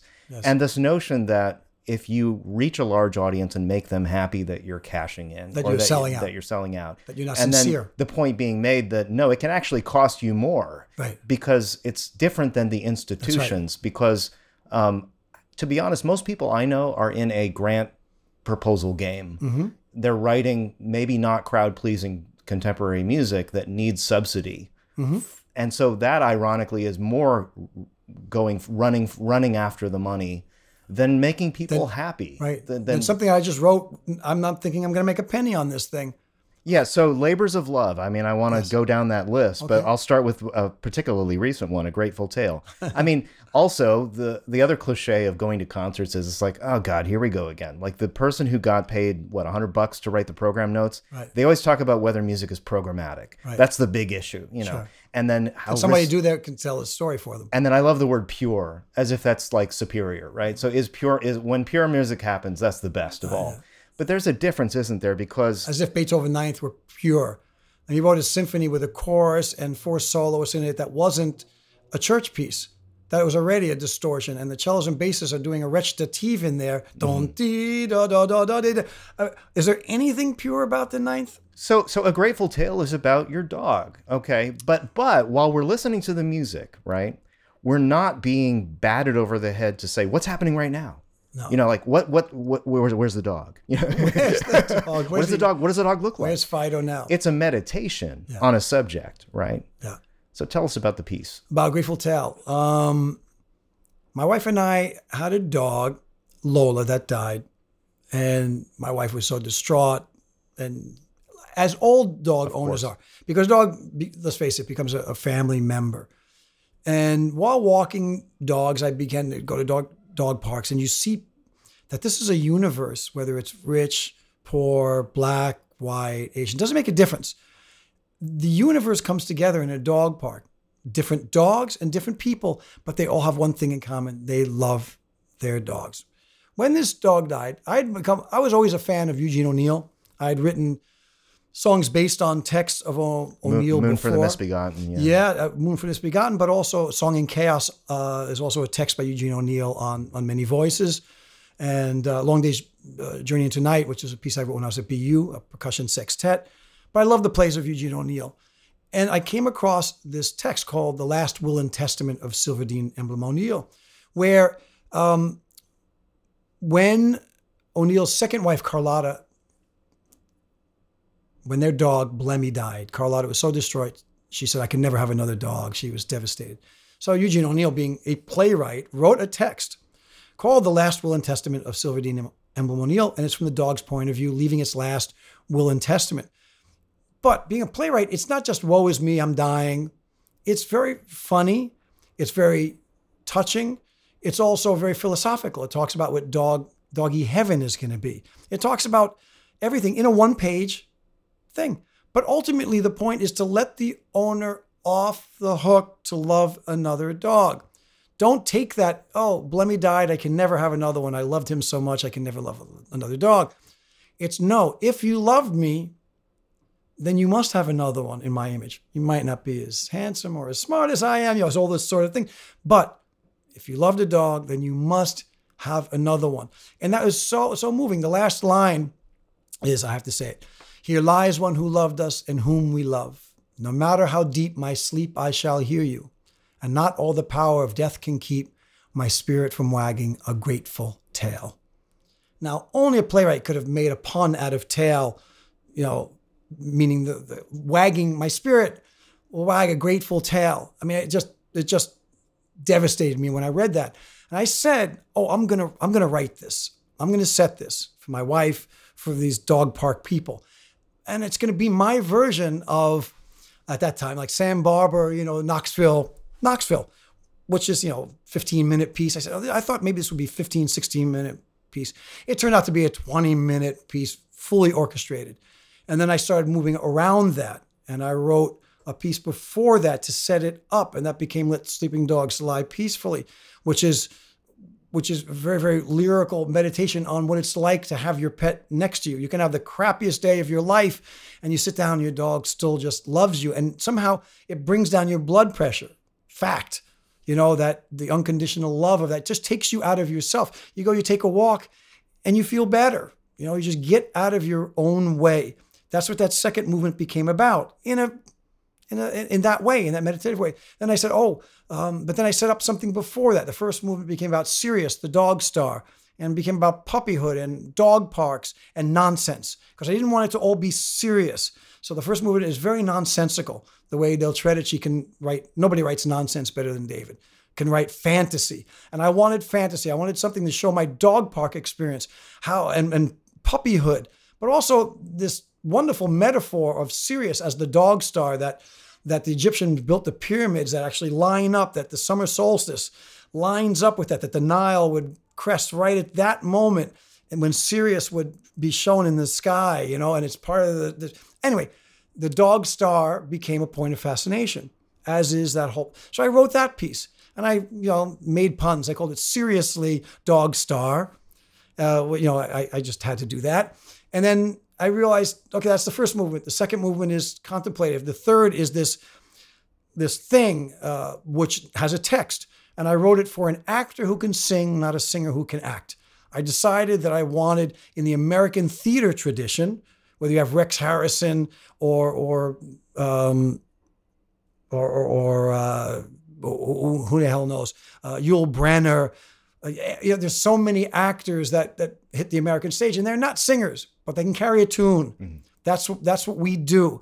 So I didn't want to make it overly European by having you know an opera voice do it. I don't care. We have the means now that we can you know with with small hidden microphones we can let people do what they do. So I wanted an actor who can sing, and so that's what I wrote that for. And I kept the range simple enough to, to do it because I wanted that person to be Blemie. And then I realized I didn't want the, the evening to end on a sad note. And I had a Beethoven epiphany. And I knew what Beethoven must have felt, This felt like finishing the Ninth Symphony. Why did he need that ode to joy for the chorus that, that sits around for 80 minutes to sing 10 minutes at the end? Why? Because he needed something that was so beyond human. He needed the, the, the mass of voices that is a chorus, a Viennese chorus at that time, with the soloist to take that message of the Ode to Joy. It wasn't good enough to just have the orchestra go yum dum dee da dee da dee. It's very moving when the orchestra does it, but when when the chorus does it, it becomes hypersaturated to a point of ecstasy. You know, and that's that's that's the musical thinking of why Beethoven. He didn't, didn't wake up and say, "I'm going to put a chorus at the end of that." He needed something that would go beyond the ecstasy he had already created mm-hmm. and even a speed, this hyper thing at a moment in his life when he couldn't hear and he was coming closer to being physically handicapped. How did he write this thing?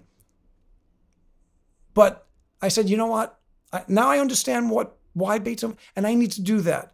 But for me, it would be an American choir, not a European choir. So to me, a mixed gospel choir, but a concert choir. You know, it's not like they're singing, you know, Hallelujah or Amens but I wanted something that felt American. So we need a choir that can sing like a normal choir, but has a gospel American feel to it. And they deliver that last line. They use that last line of the of the third movement.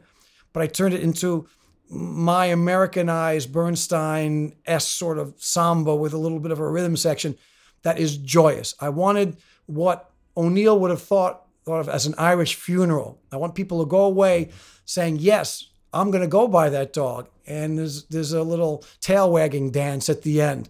And I called it, you know, instead of Dido's Lament, I called it, you know, the last the last one is called, you know, it's uh, the last one was called Wagging the Tail, for obvious reasons. Called uh, the Ossia is Fido's Lament instead of Dido's Lament, you know, wagging the tail. So I had fun even punning on the last movement to create a symphony that I think is universal. And I did it with my orchestra in Prague X amount of years ago. And we had F. F. Murray Abraham, who played Salieri, and he he was Blemie, and he had the little hidden mic, and people were crying. We surtitled it, even for a Czech audience. I turned it aside at the end of the third movement before starting the last movement, and I can see old Czech men crying. So we did something right. It it moved people because everyone has that feeling for a dog. And you have like a priority to do that, and it's really in the footsteps of Menotti. I mean, it's also interesting if you pair Bar- Barber or Menotti, or just treat Barber or Menotti by himself. He had the mentality of a stage director, and his music showed it. And it's interesting because I've seen composers workshopping pieces, the kinds of composers that are coming out of today's conservatories, and certainly in the past too.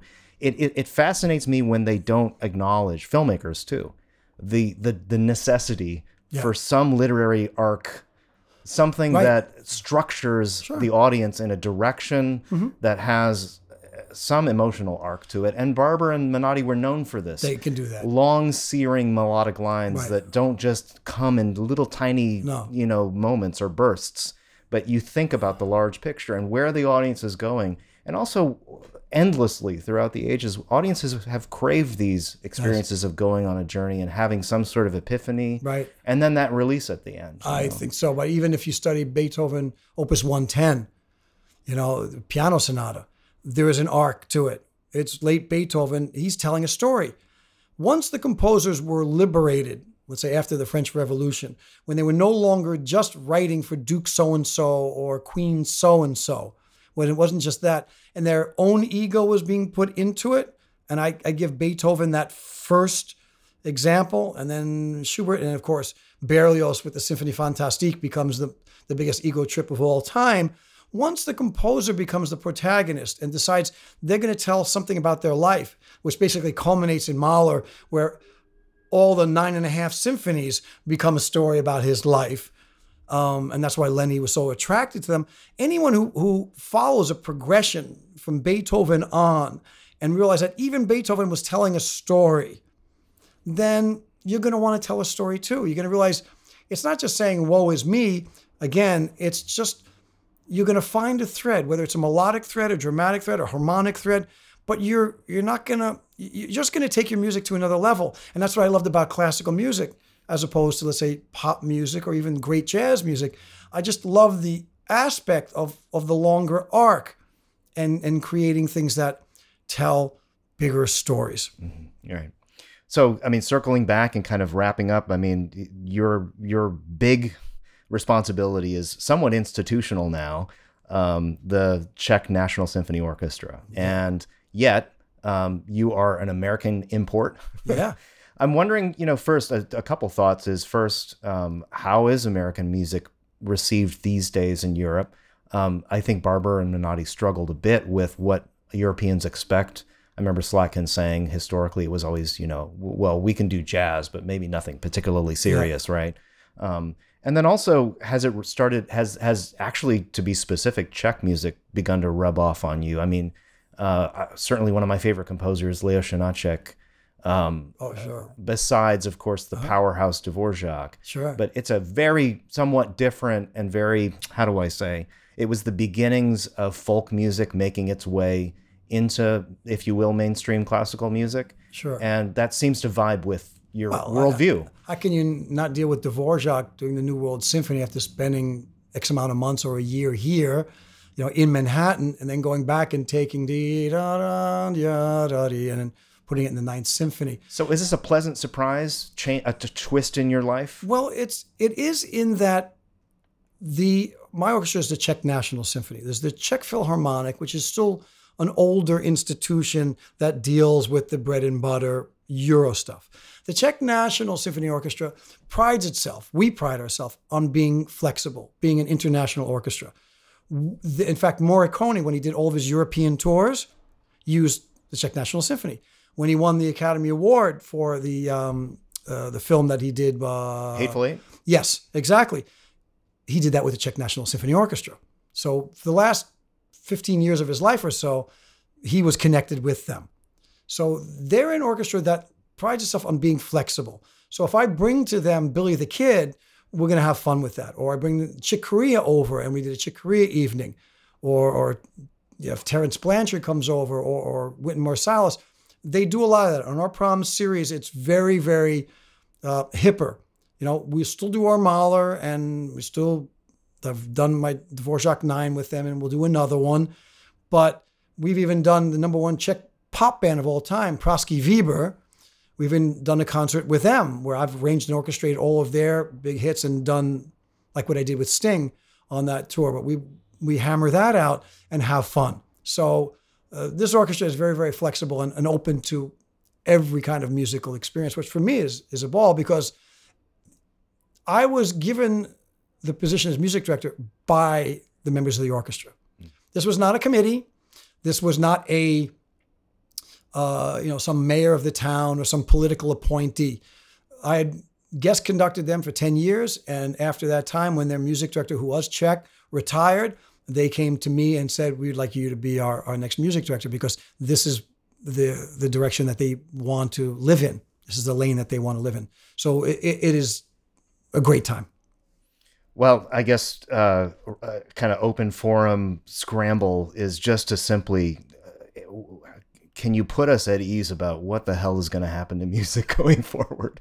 So this is being recorded uh, when we thought the pandemic was completely licked, and there's a variant, and we're wondering whether we can proceed with live performances. But you know, this is short-term stuff. Yeah, music has lasted uh, far outlasted yeah, all these things. But we will above and beyond the above and beyond the vaccination. But I don't even have any leading questions. But I just with I, if if you're willing to unpack anything that's on your mind these days. Did you listen to a lot of music the past year? Did you find that you listened to more music or less? It feels like one of those corporate surveys they send out via yeah, email right. after more you go to a concert. Well, music is my only salvation, you know. Um, I, I was only worried that it was taken away from me. When you spend your whole life trying to achieve something and understand it, and then to present it, my job as a conductor is a unifier, is as as the living storyteller for the dead composer, or even the living one that can't that needs a hand. And when that when your whole being gets stripped away from you, when you can no longer perform, um, and you, it's it's mind-boggling. What does music mean for us anymore? Why, why do we even turn to it? Well, there's a difference between electronic music and live music, and this is this is the the paradox is that live music, and I, I do believe there's a difference between real airwaves being moved. There is a collective consciousness when you're sitting in a room with a lot of other people, and let's say the orchestra is playing, and I know I'm standing in front of it. I can feel a united energy. You can't see it. It's a nice question of just bows moving up and down together. There is a collective energy, and music is unique. It's not like painting or film that you can't see it. We're moving airwaves. It's something very metaphysical, right? What is it? And always is touching our ears and sort of our bodies are absorbing it, you know, breathing it in. And how can it be so touching? How can it move your soul, move your mind, move your move your being? And it's just a piece of music being read, being being being done, being realized by this collective energy. And that cannot be replicated by any electronic medium. So I missed it. I missed not standing there doing that. I missed not having the audience. I can feel an audience behind me collectively breathing in sometimes more of a unison, sometimes not in unison, depending on the performance, depending on other distractions. But when you're in an opera house and that soprano is singing Butterfly and she's singing Marta, Marta, and she's spitting this this thing out, and the orchestra B minor is coming up from underneath, and it's like this this prime ordeal sort of thing that comes comes up and and her guts are being spilled on the stage and the audience is looking at it because you got costumes you got makeup you've got you've got the whole thing. It is incredibly powerful. It's powerful. It is the music.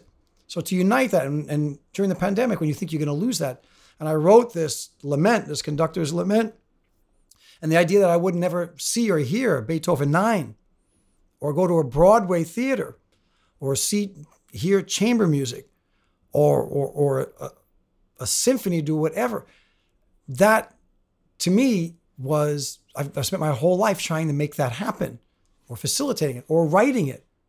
And to be considered for a short period of time or a year irrelevant. You become irrelevant because live music became irrelevant. We were subjugated to a pile of virtual things that you know eh, eh, yeah we tried our best but it was Yo- horrible yo-yo ma on an iphone it's horrible i got so tired of it in five seconds yes it can be heartwarming that somebody's doing it from their house or their backyard or whatever or you get members of the philharmonic and everybody phones their thing in and somebody electronically lines it up but the fact is the Philharmonic should have still been paid for that year. And the Met wasn't paid for the year. And those guys were out of business and they were selling their houses. But the guys at the Met were still getting paid, but not the orchestra. And it was breaking my heart. And Leonard Bernstein would not have allowed that to happen. And the guys at the Met, my guys, were not being paid. And they had to sell their houses in, or their apartments in New York. So they're the best in the world. The Metropolitan Opera Orchestra is the best opera house in the world, best orchestra in the world.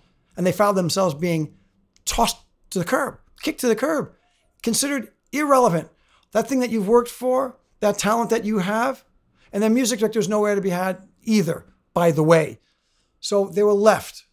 Philharmonic, left in the garbage. Was that music director nowhere to be found? No. In the best city in the world, you had these two fantastic organizations being considered irrelevant. That's heartbreaking. For what? For a bunch of virtual, you know, little podcasts. It's not, you know, the, the, the pop guys can, can succeed better because they're basically living in electronic medium and then they perform live to make a lot of money. But the classical art, no, no, no. There's nothing like a symphony. You know, and I had with my Czech guys just last, you know, a couple of months ago, we were able to do, after a year, it was July 6th actually, no, June 6th, we were able to do Beethoven 5 live. It was the first time in a year we were able to perform in public in the Town Square. It was for Arte TV live, where nine different orchestras in Europe did the nine Beethoven symphonies. We drew number five. I went out and hammered that out from, mel- from memory. And we delivered that with a joy that's unimaginable because we were finally together, no masks, no social distancing, outside, people out there in the piazza, and I'm conducting, having a ball. I, I can't, it was like finding an oasis. You know, it's like drinking some water after not drinking for a year. But I think that the danger that the classical business is in, we've arrived at, is people had a taste for that. So why leave the house? We were already having problems because of so not because of solely because of diversity issues, but it, it's become more important than the music itself. The story in the New York Times all the time, you can go to any day and find five articles about diversity and maybe find one article about anything artistic. It's just just what it is. Yeah, I want it. I want those goals for everybody. But we still have we're still talking about the music. Are we going to talk about the music? Every new thing that gets commissioned has to prove that it's somehow diverse in its conception. You're not talking about art anymore. You're, you're talking about arts and crafts at that point. And we're not. We're talking about masterpieces. Want to create masterpieces? Just hire good people. Just just hire them and and take the morons and and get them out of our lives. Well, the, I mean, certainly we've had a mass, a world global pandemic reshuffling where everybody needs to go back. And so there is an interesting reset button that happened that actually benefits not only these diversity causes too, because a lot of barriers to entry got blown up, but also um, it just it, it was a gigantic reset button, and I think it, it does feel optimistic that there's no time to worry about. Um, I just hope that the audiences come back. I hope that the the the story isn't only the diversity element, but that the story eventually becomes about how good it was. It reminds it, was. it, reminds me of the restaurants even in this East Village neighborhood where I've been starting to notice that they say sorry we had to close today because we can't get enough help, right? Right. So the menace in the world right now pivoted to we just need audiences to come back. That's right. We need musicians to be able to afford to come back. They need to get paid properly. That's right. And the other concerns were valid concerns. Right. But it sort of isn't There'll the big, always be valid concerns. But it's but it simply isn't the big issue right now. The big issue right now is getting the audiences back. And when you get them back, make sure they come back after that. Yeah. Because even if they come back out of some sort of duty bound curiosity, you know, oh, I'm coming back to the theater. Or, or, a, or a big con- or a big concert in Central Park that just you know was shut down, by lightning. yeah. You know, yeah, they come back, for, but you got to make sure that they come back because the stuff is so good that they're going to come back again a second and third and a fourth time. So do a good commission, do a good contemporary work, crank out your Beethoven nine and blow people's heads off with, with the majesty of that sort of thing. And yeah, they're going to want Bohème and they're going to want Traviata and they're going to want some of the hits and yeah, it might not be the politically most correct, most piece of art, but you know, things evolve. What's scary though is that after the pandemic, if it's going to be more of a media delivered artistic medium, mm-hmm. music, we've also noticed how such an ad driven medium is actually, ironically, in the full blown capitalist sense, it's yeah. more profitable to signal those virtues. Yeah. And so you could see um, no end in sight. oh, I hope. I, I, hope that we get. I hope that they get their act together. I, am just afraid that. And, and I and I wish that we had another voice at the table because it's just two people's perspective here that needs, you know, a, a good fight, you know. But I, I see you, you are the consummate New Yorker. I'm a New Yorker. yeah. I'm a New Yorker. And and, and I, I think no one should ever apologize for simply saying it like they see it, and then you're you're watching the world change, you know. But you're also been a change agent yourself. So oh my I, God. Yeah. I, I just want justice for everybody. Yeah, yeah. Uh, justice. And, and and like you said, music is innocent. I think it's a great note to end on. Music and, music is innocent. Let it sing. Let it move people's hearts, minds, and souls. Because that is the only thing. It seems like only music and sports can do that internationally. Mm-hmm. It's the one thing. Sports, obviously, you get the Olympics and everybody's on the same playing field, and the winner is the fastest or the whatever the hell it is, and you do that. Music was is so international. I've conducted Japanese orchestras where I didn't speak one word of Japanese and we knew each other. Korean orchestras. We, you know, maybe there's a few guys in the orchestra, you know, a few gals that spoke some English because they studied it, you know, in the States and then they went back. Didn't make a difference. In fact, I did American in Paris with them. If you want to talk about trying to get people understand a New York sense of rhythm, it was ecstatically fun. You know what I mean? We were all having a great time. So, and I've conducted orchestra in South America. I didn't couldn't speak to them either. Whatever it is, we're we're all on the same page when we're surrounded and elevated by the art form, and then everything else disappears. But unfortunately, only the people who do it know that. The other people are, are politicians or writers that are commenting about social change. But those of us who are in it are very conscious of the fact that when we're all in it, we know we're all the same. We know it. But as print media disappears and blogs are the only thing left, they're terrified. Yeah. They're losing their power, critics and so on. And so there's a part of you that also ought to maybe just sort of like giggle. Yeah, Because again, but to be sure, audiences are the ones that matter, and they will always be the ones to listen to. the final Yeah, the final Overture. judge and jury. Will be the audience. Well, I just hope we get them back in. I, I just hope we get them in to um, They'll come. to to exalt by the beauty of great art. They'll come, especially if you're conducting. And thanks for being with us today. My pleasure, Paul. Thank you so much.